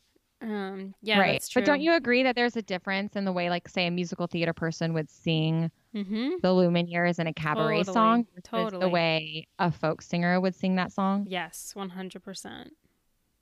Um, I think that that's part of the difference, to be Mhm. completely honest. Yeah, I think that's a huge Yeah. and why these people don't work in the show. So Mhm. anyway, it is what it is. I think they're both will be successful, but uh, Totally. yeah. So anyway, then we have Brandon and Savannah, and Mhm. I just gotta say, I loved all of the shade Julia had thrown in her ITMs. Like, Oh, yeah. they finally brought back some of the in the moment interviews and called ITMs. If you hear me say that a lot, um, Mhm. and uh, they sang I Want You to Want Me, super classic song. I don't even know who sings it, but whatever. I Want You to Want Me. Um, I don't know. He was like one of the few people, he, he seemed more attractive to me as a singer than he does in real life. He has kind of like this raspy voice. He plays the guitar and he sings like I don't know. I liked his like vibe. I could see him being an artist outside of this. Um, whereas she just came across as like she had a nice voice, but I don't I don't really know how to play where to place her in like music. Um, yeah, I don't know. That's just my thought on them. Like I don't I didn't like. I, I, grant all of these performances were great, you know, um, but as far as like stylizing and singing, I was more into Brandon just because he was his type and he fit. I could like vibe with him in this. Her, she just had a good voice, which is still great.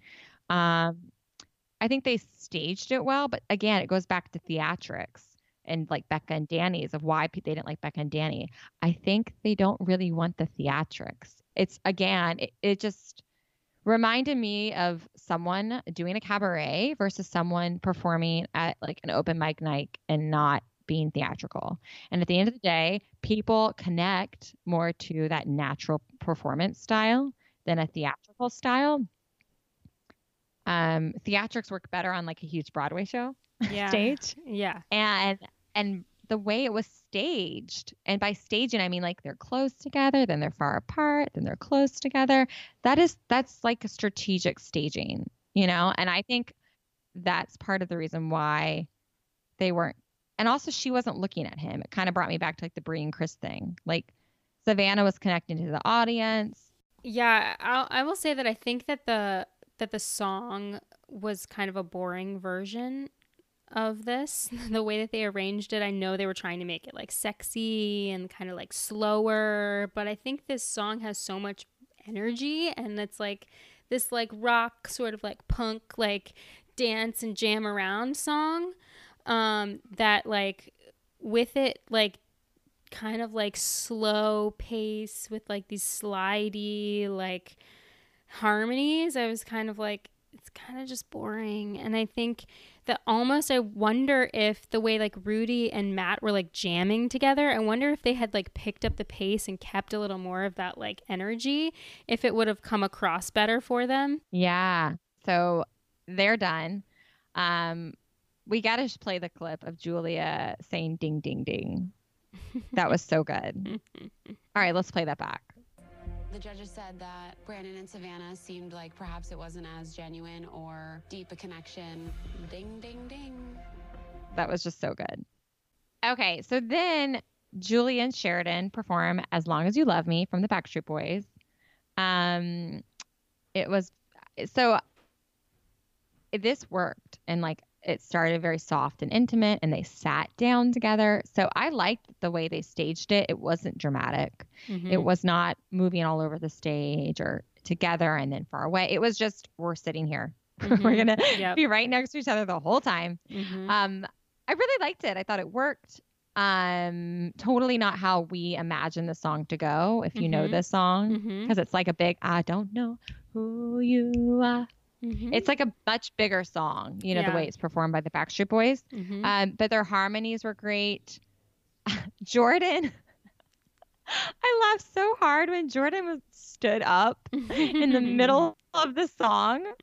You know, I just loved it. Um, I thought that was really sweet. And like, you could tell if Jordan's standing up, he's like, I am living for this moment. Like, this is, he has to be bought into everything about that moment. Like, yeah. as singers, as a love story, as everything, if he's Mhm. going to stand up in the middle of it. So, um, yeah. So, and I, I think again, when you, something's filmed, you kind of lose that like how you actually felt in the moment watching the performance. Mm-hmm. So, I, I, I think there's something like extra that was caught in this performance, I guess, because they had such great feedback. You know, uh, Jordan stood up. Kesha said, like, I feel like you have love in your eyeballs. So I thought that was funny. And then like Jason uh, compared them to Trisha and Garth. I mean, that's a huge compliment. Yeah. Uh, Trisha Yearwood and Garth Brooks, mm-hmm. country singers. Yep. So, um, yeah, I think I loved their. I mean, they were clearly at this point. I think they were trying to say like, you guys stand out to us. Yeah. Um, definitely. I mean, obviously, like Brie and Chris stood out as like the in love couple, but for whatever reason, Mhm. Julia and Sheridan stood out to Yeah. the judges. Mm-hmm. Um, yeah, so I really like this. Um, any thoughts? What do you think? Yeah, I think she was ready to turn it on too. Like I feel like this was an example of like acting but that worked. Um because I still think that she has a huge crush on Brandon. Like I do not think that she would be like as fired up or as upset or as like you know mocking and ding ding dinging if she if she didn't still like feel something. Um so yeah i mean i think she's just a really good singer and she just has like a really genuine warm smile. And like i said from the beginning Yes. she has like bachelorette vibes where it's like whoever is in front of her is like the most important person in the room. Like she can give you her full attention and you feel like Mhm. you're the only one. And sheridan obviously has been on the opposite end of that many times. And even though he's like concerned about brandon he's still like every time he hangs out with julia he's like yeah i'm not worried. And i'm like you should be so i think that she just like does a really good job of like you know sharing like a warm smile with him and like twinkling so in her eyes you know like as she's Well, she- singing to him whether or not she's like you know head over heels or him. not i don't know Right. I think she has like a warm presence that Mhm. just like is very obvious. yeah Um, so I've listened to a lot of other podcasts and they're trying to like figure out who would cross over well into like the Bachelor world, like Mhm, post the show. hmm I definitely think she would. yes Um, I think I think the fact that Savannah got the f- very first interview with the official Bachelor podcast with Rachel and um, Becca. hmm My guess is that production loves Savannah. hmm If they're going to give her that very first interview, they love Mhm. Savannah. mm However, in my opinion, and I'm sure she would do well because she's hot and she's pretty and like, Mhm.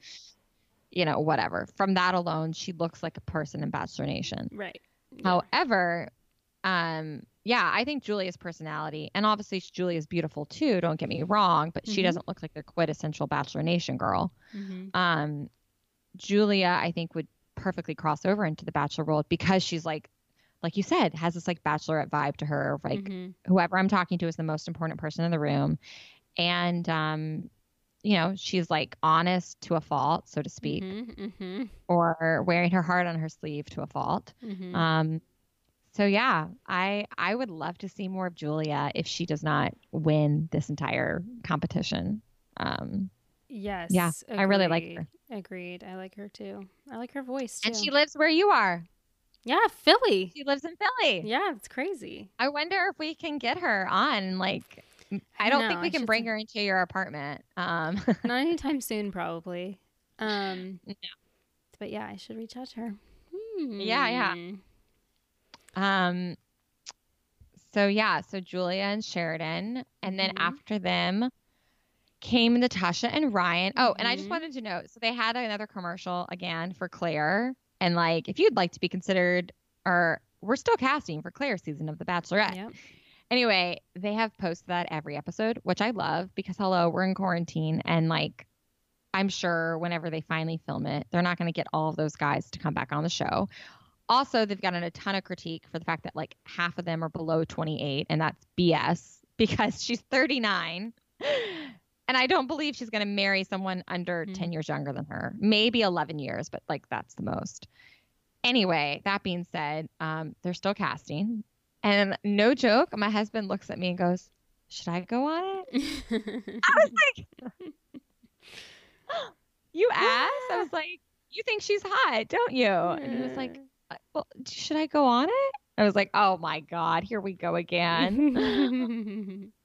uh, it's like a game we play of like, Oh, should I go on The Bachelor or should I go on The Bachelorette? So I just thought that was funny. Yeah. Um, because we were thinking about it. We're like, damn, I really wish we knew more single guys. Like, I don't know. I just feel like everyone we know pretty much is like married or in a relationship. And, yeah. you know, so like we don't really have anyone that we work with or Yeah. that we are friends with that we could nominate for Claire's season, but I wish we did. I know. I know like no single guys. You're right. yeah. Hmm. So anyway, if you're listening and you know someone amazing for Claire's season, nominate them. Uh, don't tell them, just nominate them and send in their hot pictures. And uh, oh God, I just want some good guys for her. Like I'm really waiting for that season. Like Yeah. really, really still excited. So anyway, we'll talk about that in another episode. But um, all right, Natasha and Ryan, back to the real episode that we're on. Uh, they Mhm. sing "Stay" by Rihanna. Mm-hmm. So glad Ryan played the piano because he has to showcase his many talents, and he is so talented. He is. Oh my gosh! I mean, I think everyone's on the Ryan train now. I Mhm. think I'd be shocked if a listener writes in and says they're not a fan of Ryan, but like, he's so attractive and he's such a good artist and Mhm.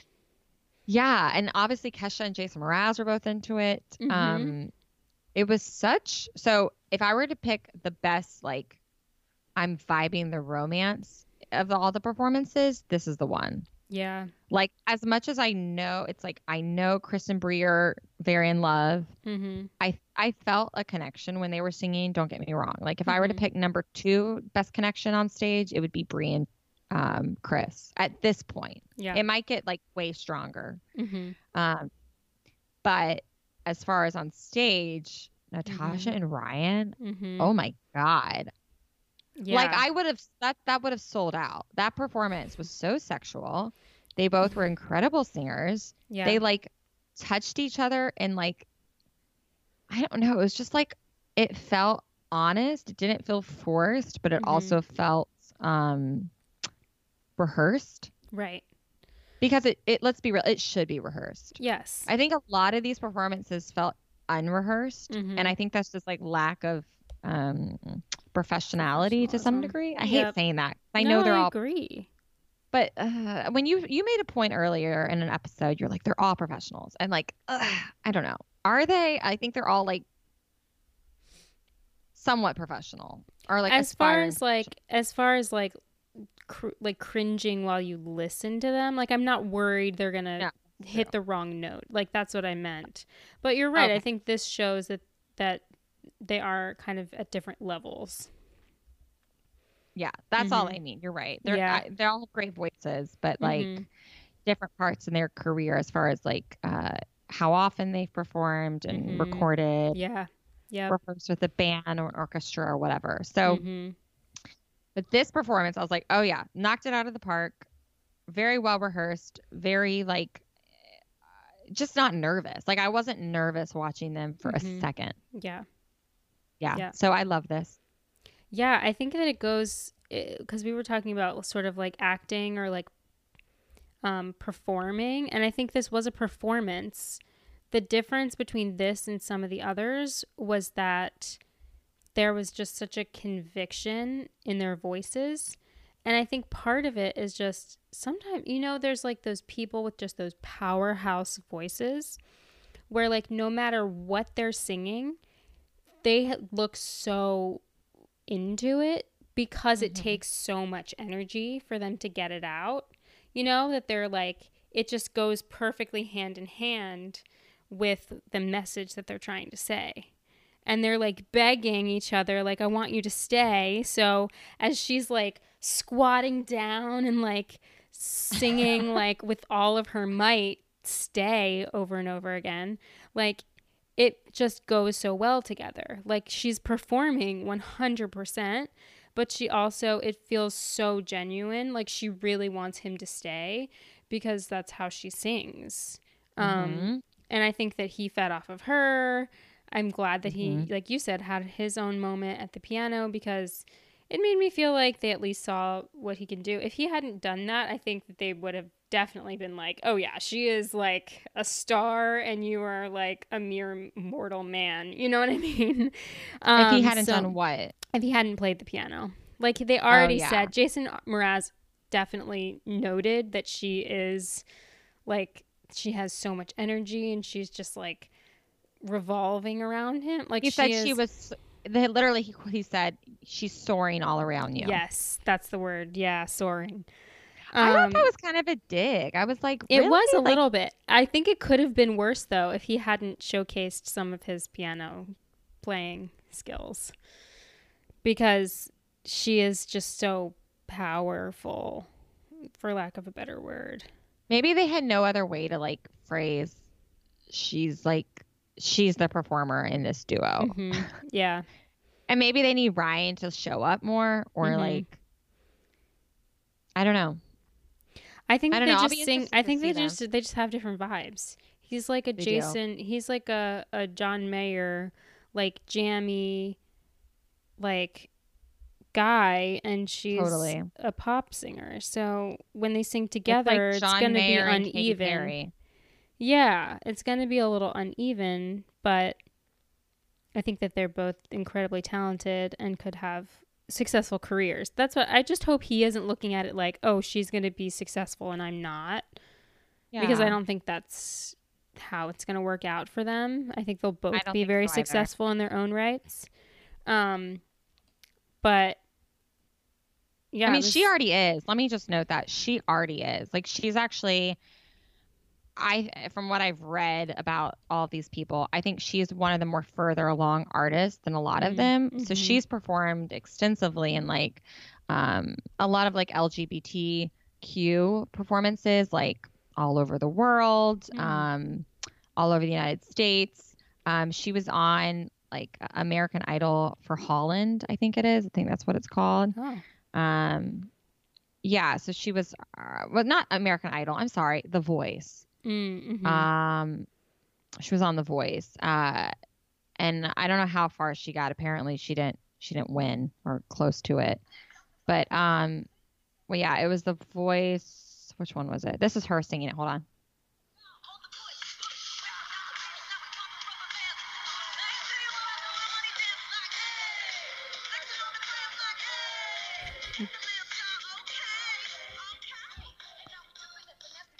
Yeah. So she's like a lot of energy. but like she's not singing as much in that, you know? So Mhm. I wonder, I don't know. Maybe she's worked on her voice more, or maybe she just like it wasn't the right time for her. Who knows? But Yeah. uh, yeah, I think she's pretty well established, you know? Yeah. Like more than he might be at this point. You know, he's like recording on his own, he's like Mhm. made his own EP. Um, but she's probably she's clearly had a lot more performance opportunities. So I'm Yeah. not surprised she was soaring above him. Mhm. Um, and I don't think that's a diss. Yeah, I, I guess you know they'll have to figure it out as a relationship, but uh, I don't know. It, it makes sense to me knowing her background. So Yeah. anyway, I'm excited to see more of them. Mhm. Um, and then we end with Jamie and Trevor. Jamie's like doing jumping.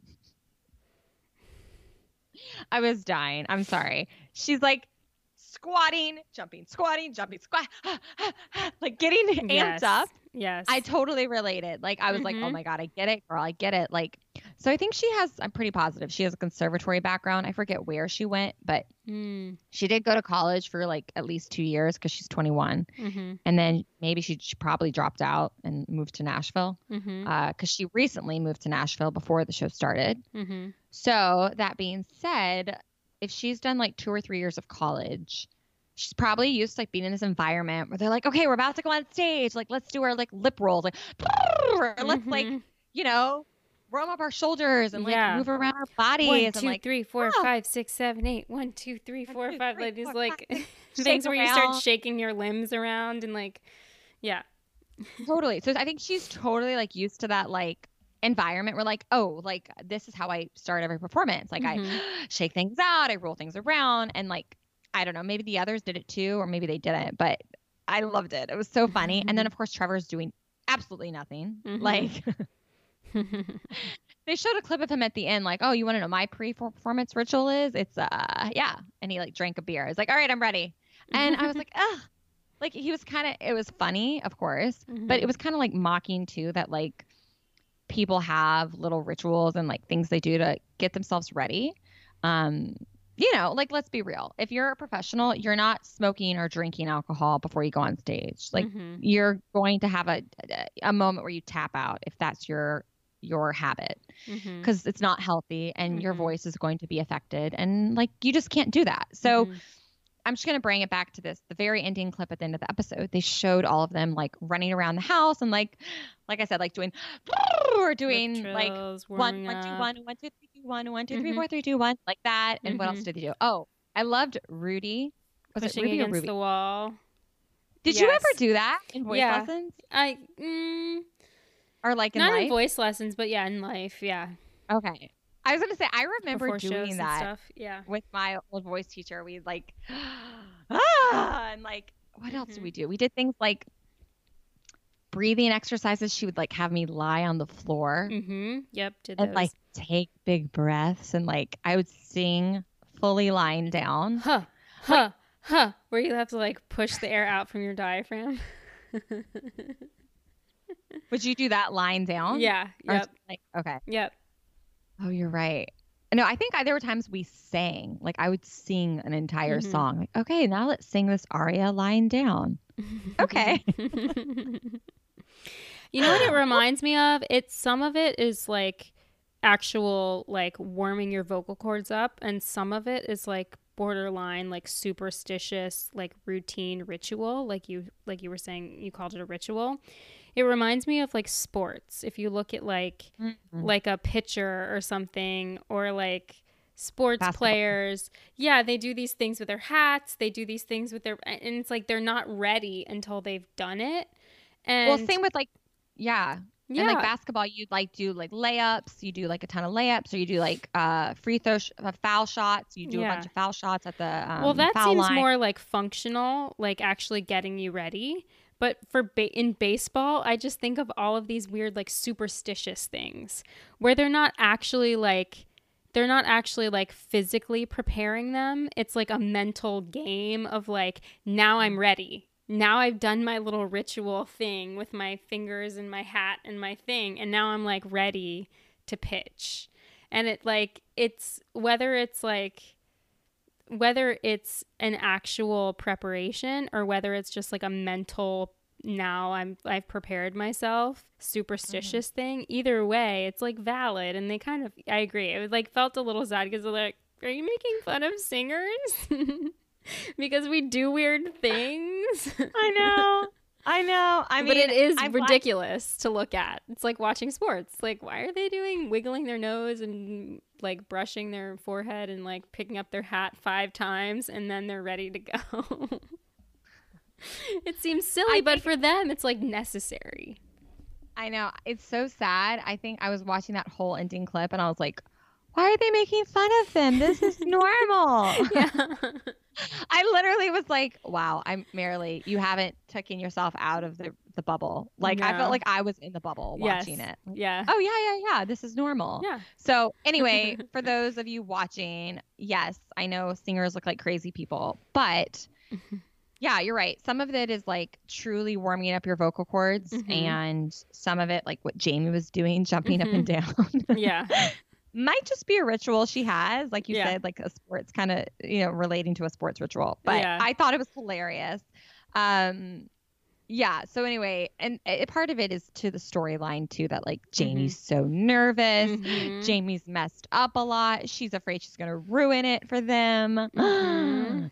and then they go on stage, and I mean, she's great. Yeah. Like I don't. I honestly, personally, I didn't think she was like a showstopper. I wasn't like, oh my god, I'm obsessed with this. I was just yeah. like, yeah, That's she's good. yeah. okay. Mm-hmm. And like he was fine. Mm-hmm. I don't know. I Agreed. didn't. I wasn't like wowed by it. Yeah, I was like kind of annoyed watching the feedback from the judges. How they're like, oh, I was just so invested in like your vulnerability, and I was like, what Mhm. the heck? Yeah. Or what? What What are Mhm. you seeing that I'm not seeing? So, I will say I've gone on her page. Not saying that it wasn't good. Don't get me wrong. Yeah. I thought it was great. I think she's much better than he is Hmm. and she was better here than she was singing gravity and what Mhm. else and the the other performance. So like Yeah. look, she's had two times to sing in front of an audience, so to speak, at this point Mhm, mhm, before this performance. Where a lot of them, like Brie, this is her first time singing, mhm. you know, or Becca and Danny, first time singing. So she's had two other times to sing. Yeah. You know what I mean? Like Yeah. they've really prepped her for this moment Mhm. um, comparatively speaking. And yeah, she sounded good, but I was going to say on her page, um, she does, I will say, she does have a vulnerability. Like the way she sings, she is like kind of like a country singer, Mhm. it seems like. And she sings with like her whole face and her whole upper body and like her eyes and her neck. Mhm. And uh, yeah, she kind of is just like the way she sings, she's not singing to other people. She's just like almost like in her own head, Mhm. the way she sings. Mhm. So I'm interested to see that play out with like, will that connect to Trevor or if that's just like her style? Because I like it. Like, I like watching these videos on her Instagram of her by herself singing her guitar. And I'm like, oh, I really like you. Like, I like you singing. Mhm. It's like very entertaining. Mhm. Um, but yeah, I'm just curious how that will translate to like trying to sing that way, but also build a romantic connection on stage. Right. Yeah. Yeah. It'll be interesting so maybe- to see. Maybe that's why they didn't comment much on like their connection or about Mhm. like them as a couple, but they just Mhm. made such a big point to bring out like her vulnerability. Mhm. Yeah. And I think it was like a relatable moment too where like wow, you're so brave for like bringing that up and I mean, kudos to her for like looping him into that. I think she was smart in saying, you know, like I didn't overcome all of this on my own. Like she was smart to say like I couldn't have done this without him, knowing that like the only way she's going to win is with him. So so if she like, you know, expresses that like he's helped her so much, they are a team, um, then that just builds their story stronger for like a potential like touring opportunity where Bachelor Nation Totally. comes to see the two of them. Um, So this was the first time yeah. watching this that I was like, oh, okay, I think she knows what is happening here. mhm, Like I think she does like him. I think Yeah. it's very clear she likes making out with him. mhm. Somehow she like falls to his knees if she, if he's like, I really like you, Jamie. She's like, okay, great, sounds good. Let's make out. you know, like that's what we've seen thus far. Mhm, She clearly likes Trevor for like his boyish charm and he mhm. plays and all of that he brings, even though he has cheated and she doesn't like cheating. right. Makes no sense. Although watching her on stage, I thought this was semi calculated Yeah. because she did bring up the point. Like as soon Chris Harrison's like, "How are you feeling right now?" And she's like, "Ah, "Just." ah." She's like, "I've spent so long being a scared little writer in my bedroom, and I wouldn't." Like, and now here I am on the stage, and like, I wouldn't be able to be here without you. I don't know. Like, Mhm. Yep. that just doesn't come from the heart. I don't think fully. Mm, I think I think I don't know. I, I'm really curious to see them play out together and see more from here's what I'm gonna say. I will believe her in that moment more. Like like maybe it's revisionist history, but like right now I don't fully believe it. However, if the show plays out and I sense that it's a little uneven, like she's more into him than he's into her, Mhm. then I will believe that moment Yeah. then I will believe that moment that like yes, truly in that moment she was like, "Oh my god, I just did that. I just performed in front of a group of people and here I am. I'm so used to singing by myself and I just did that and like, wow, Trevor must in her head she's thinking, Mhm. I only did that because of Trevor." yeah. You know what I mean? I don't know if Mm-hmm. that's true, but like she thinks that's what she believes. Yeah. I will believe that 100% if and only if we see the show progress and it become clear that like she's really buying into her love story and he's not as much. Mm, mhm. Otherwise, I think they're both calculated. Yeah. Yeah, I would uh, I would agree with that. That's Yeah. yeah. So anyway, everyone else gets a rose. We know the episode Mhm. ends. Becca and Danny go home. Uh, A few Mhm. people are, you know, upset over that. Uh, this is hilarious. Apparently, Savannah and Becca were best friends, according to Savannah. Hmm. Which I don't know if I like maybe it's true, but I also think that's like a cop out answer Mm. because Becca went home early enough that like Savannah doesn't have to claim that she was close with Rudi or obviously not Julia. But the other girls left are Rudi and Bri and Natasha and Mhm. Jamie. And Mhm. if Savannah can't say that she was close with them right. because they all were competing against one another because she obviously wasn't close with them, it, mi- it makes sense that she was close with Becca. Mm-hmm. So, but who knows? Maybe it's true. Um, but that's what she says. And Becca and Danny go home, and we are left waiting for the final few weeks. So we have Yeah. three episodes left. We're halfway Mm. there. Mm. Um, let's write our predictions real quick. Mm-hmm. Okay, let's predict right now who of these couples, from what we've seen thus far, who we actually think will stay together post show, Mm. and who is the final couple who will win this competition. All right, you go first. So, Alright. who is still together? Mm-hmm. I think Chris and Bri. And okay, I think Chris and Bri together. okay, name more together. Because do all the together couples, and then of those couples, who would be the one on tour? Mm. Okay, Chris and Bri, I think will will be together, maybe longish term. Okay, I'll name Um, the other ones: Matt and Rudi. Mm-hmm. Yeah, I could see that. Okay, Brandon and Savannah. Um, no, No. No. Julie and Sheridan. no, Um, Natasha and Ryan. yes, possibly. Okay, and J- Jamie and Trevor. Y- yes. And then Yeah. who do you think's the final couple? I don't know. I, I mean, I want to say Bri and Chris, but I just don't know because I think that like Jamie and Trevor or like Natasha and Ryan, for example, are like maybe going to be better at acting. I don't know. What do you think? Okay. This is hard because, like, I'm like, I don't want to be wrong. you have a good track re- record so far. I think. I think you have a pretty good. Uh, so here's my thing. I'm trying to think of like who are the final two couples in the finale, hmm and for whatever reason, I think it's like I want Matt and Rudi to go far because I love them vocally a lot. hmm I have a feeling there's going to be some sort of explosion. And they're not teasing it yet because like they don't need to because it's going to take up like a whole episode. So I think that's going to be like episode 5 Rudi and Matt explode Mm. before the finals. hmm Uh, like there might be like four couples and then it goes to two couples and like they're Mhm. one of the four. I think they'll be like final four. Yeah. Um so yeah, I think they'll be out. Bri and Chris holding. Um so when I say hold, it's like we'll get back to them in a second. hmm Becca and Danny are obviously gone. I think Brandon and Savannah will be out before we know it. Julie and Sheridan as well. And the only reason why I say that is because like um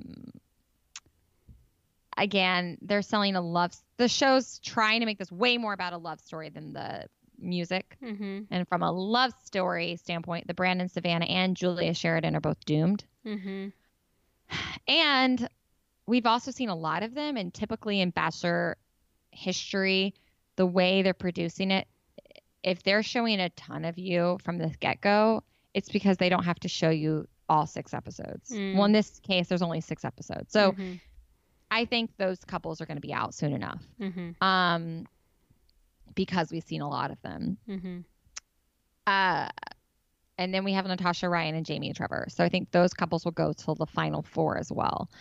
Um, where I'm confused on and mentally is are the final two couples. It's definitely Bri and Chris in my mind as one of the final two couples. It's either going to be Natasha and Ryan or Jamie and Trevor. Mm. And uh, I wish it was going to be Natasha and Ryan because I think we're getting a lot of airtime of them, of Mhm. like them as a couple. Um, not even as a couple, but just them as powerhouse vocalist. hmm I don't know. I just have this like gut feeling that like they're gonna play, they're gonna sing, they're gonna be awesome, and then I don't know. Some they're gonna buy the Jamie Trevor's love story more because Jamie Mhm. is so into Trevor, hmm and I think Natasha and Ryan they're gonna get that like you guys are just wicked talented. Like you're both wicked talented, but like if we're just going on love alone, I don't know. So I think okay, yeah. So I'm gonna go with Jamie and Trevor and Bri and Chris as the final two couples. Mm-hmm. And I know that uh, Kaitlyn and Jason were um, the bachelor couple that um, saw that final episode, and they were Mhm. the judges on that final episode, Mm-hmm. which was aired, uh, or not aired, but taped uh, February 13th. So now the question is who wins, Ch- Jamie and Trevor or Bri and Chris? And I think it's Jamie and Trevor's dream to go on tour, and that's been such like a through line. Mm-hmm. And then let me think about this for a second. Like I really am like, let me process this. So I'm such a verbal processor. It's like the producers going to are they going to show us that as the through line episode 1 and then show us their love story throughout in snippets so that by the time they win we're like, "Oh yeah, that's right. This was their dream and now they're getting their dream and we're so happy for this couple." And individually this is both of their dreams to be on tour. Either that's the story Mm-hmm. because let's remember there is a story department in this stupid show that I love. Mm-hmm. There's a story department, and they're the one creating the story. Then, then the editing team has to like edit down to fit the story mm-hmm. that they've created from hours and hours of footage. Mm-hmm. So it's either that storyline or it's storyline of love conquers all, and it's Bri and Chris. All right, Bri and Chris. That's my gut. I had to literally go back and write the most recent Bachelor and Bachelorettes, process what was the story, what was the winner, Mm-hmm. and how did the story become that, and mm-hmm. it's Bri and Chris. Yeah. So that's what I'm calling. We'll see. Yeah. Um, but my bachelor story, based on how I know editing and production work, is that this is Bri and Chris. I think Bachelor Nation would like love seeing them in concert. I would be pumped for that pairing. I mean, we've already spoke Yeah. to the whole fact that they're a interracial couple, Mm-hmm. and I love that. Mhm. Um, but I just love. I know a lot of people actually. It kind of bothered me. I listened to so many other podcasts that made fun of them, like the way they like sang at the piano, and like they thought that was so weird. And we had already um, released our episode where you and I discussed how we loved that. Like we Mhm. loved how they sat at the piano. Or that wasn't the piano. They were like sitting on just benches, right? Mhm. And Mhm. both playing the guitar and Mhm. kind of like sinking through their words and it was kind of awkward at times by awkward it was like sometimes they were speaking sometimes they were singing sometimes like it didn't make sense what they were saying but like yeah. like that is how people communicate like it doesn't always make sense so yeah. you and i love that Yeah, I thought it was a cute. A lot of i thought it was amazing i thought it was like this is real life this is like how artistic people think and like Mhm. they're just like Mhm. creating and they're like Yeah.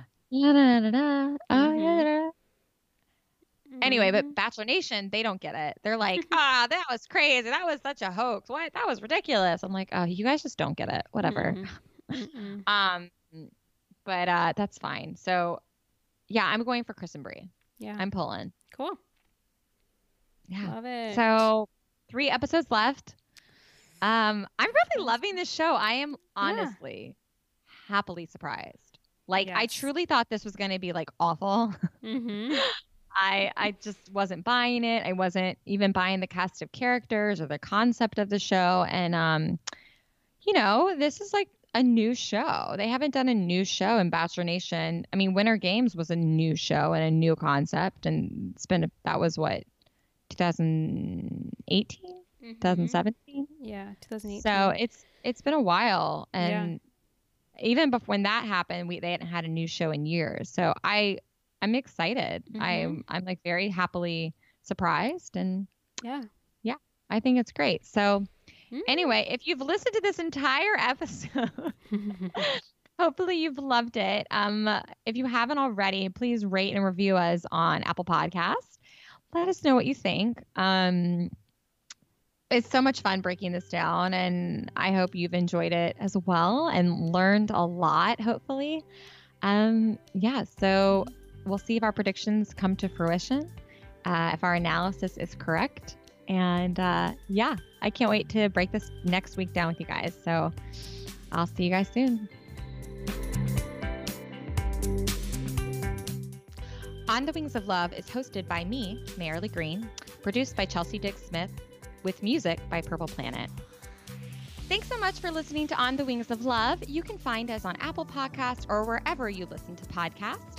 On the Wings of Love, a bachelor's podcast. You can also find us on Instagram at On the Wings of Love podcast. Please comment, rate, and subscribe. We would love to have your reviews. And I'll see you guys next time.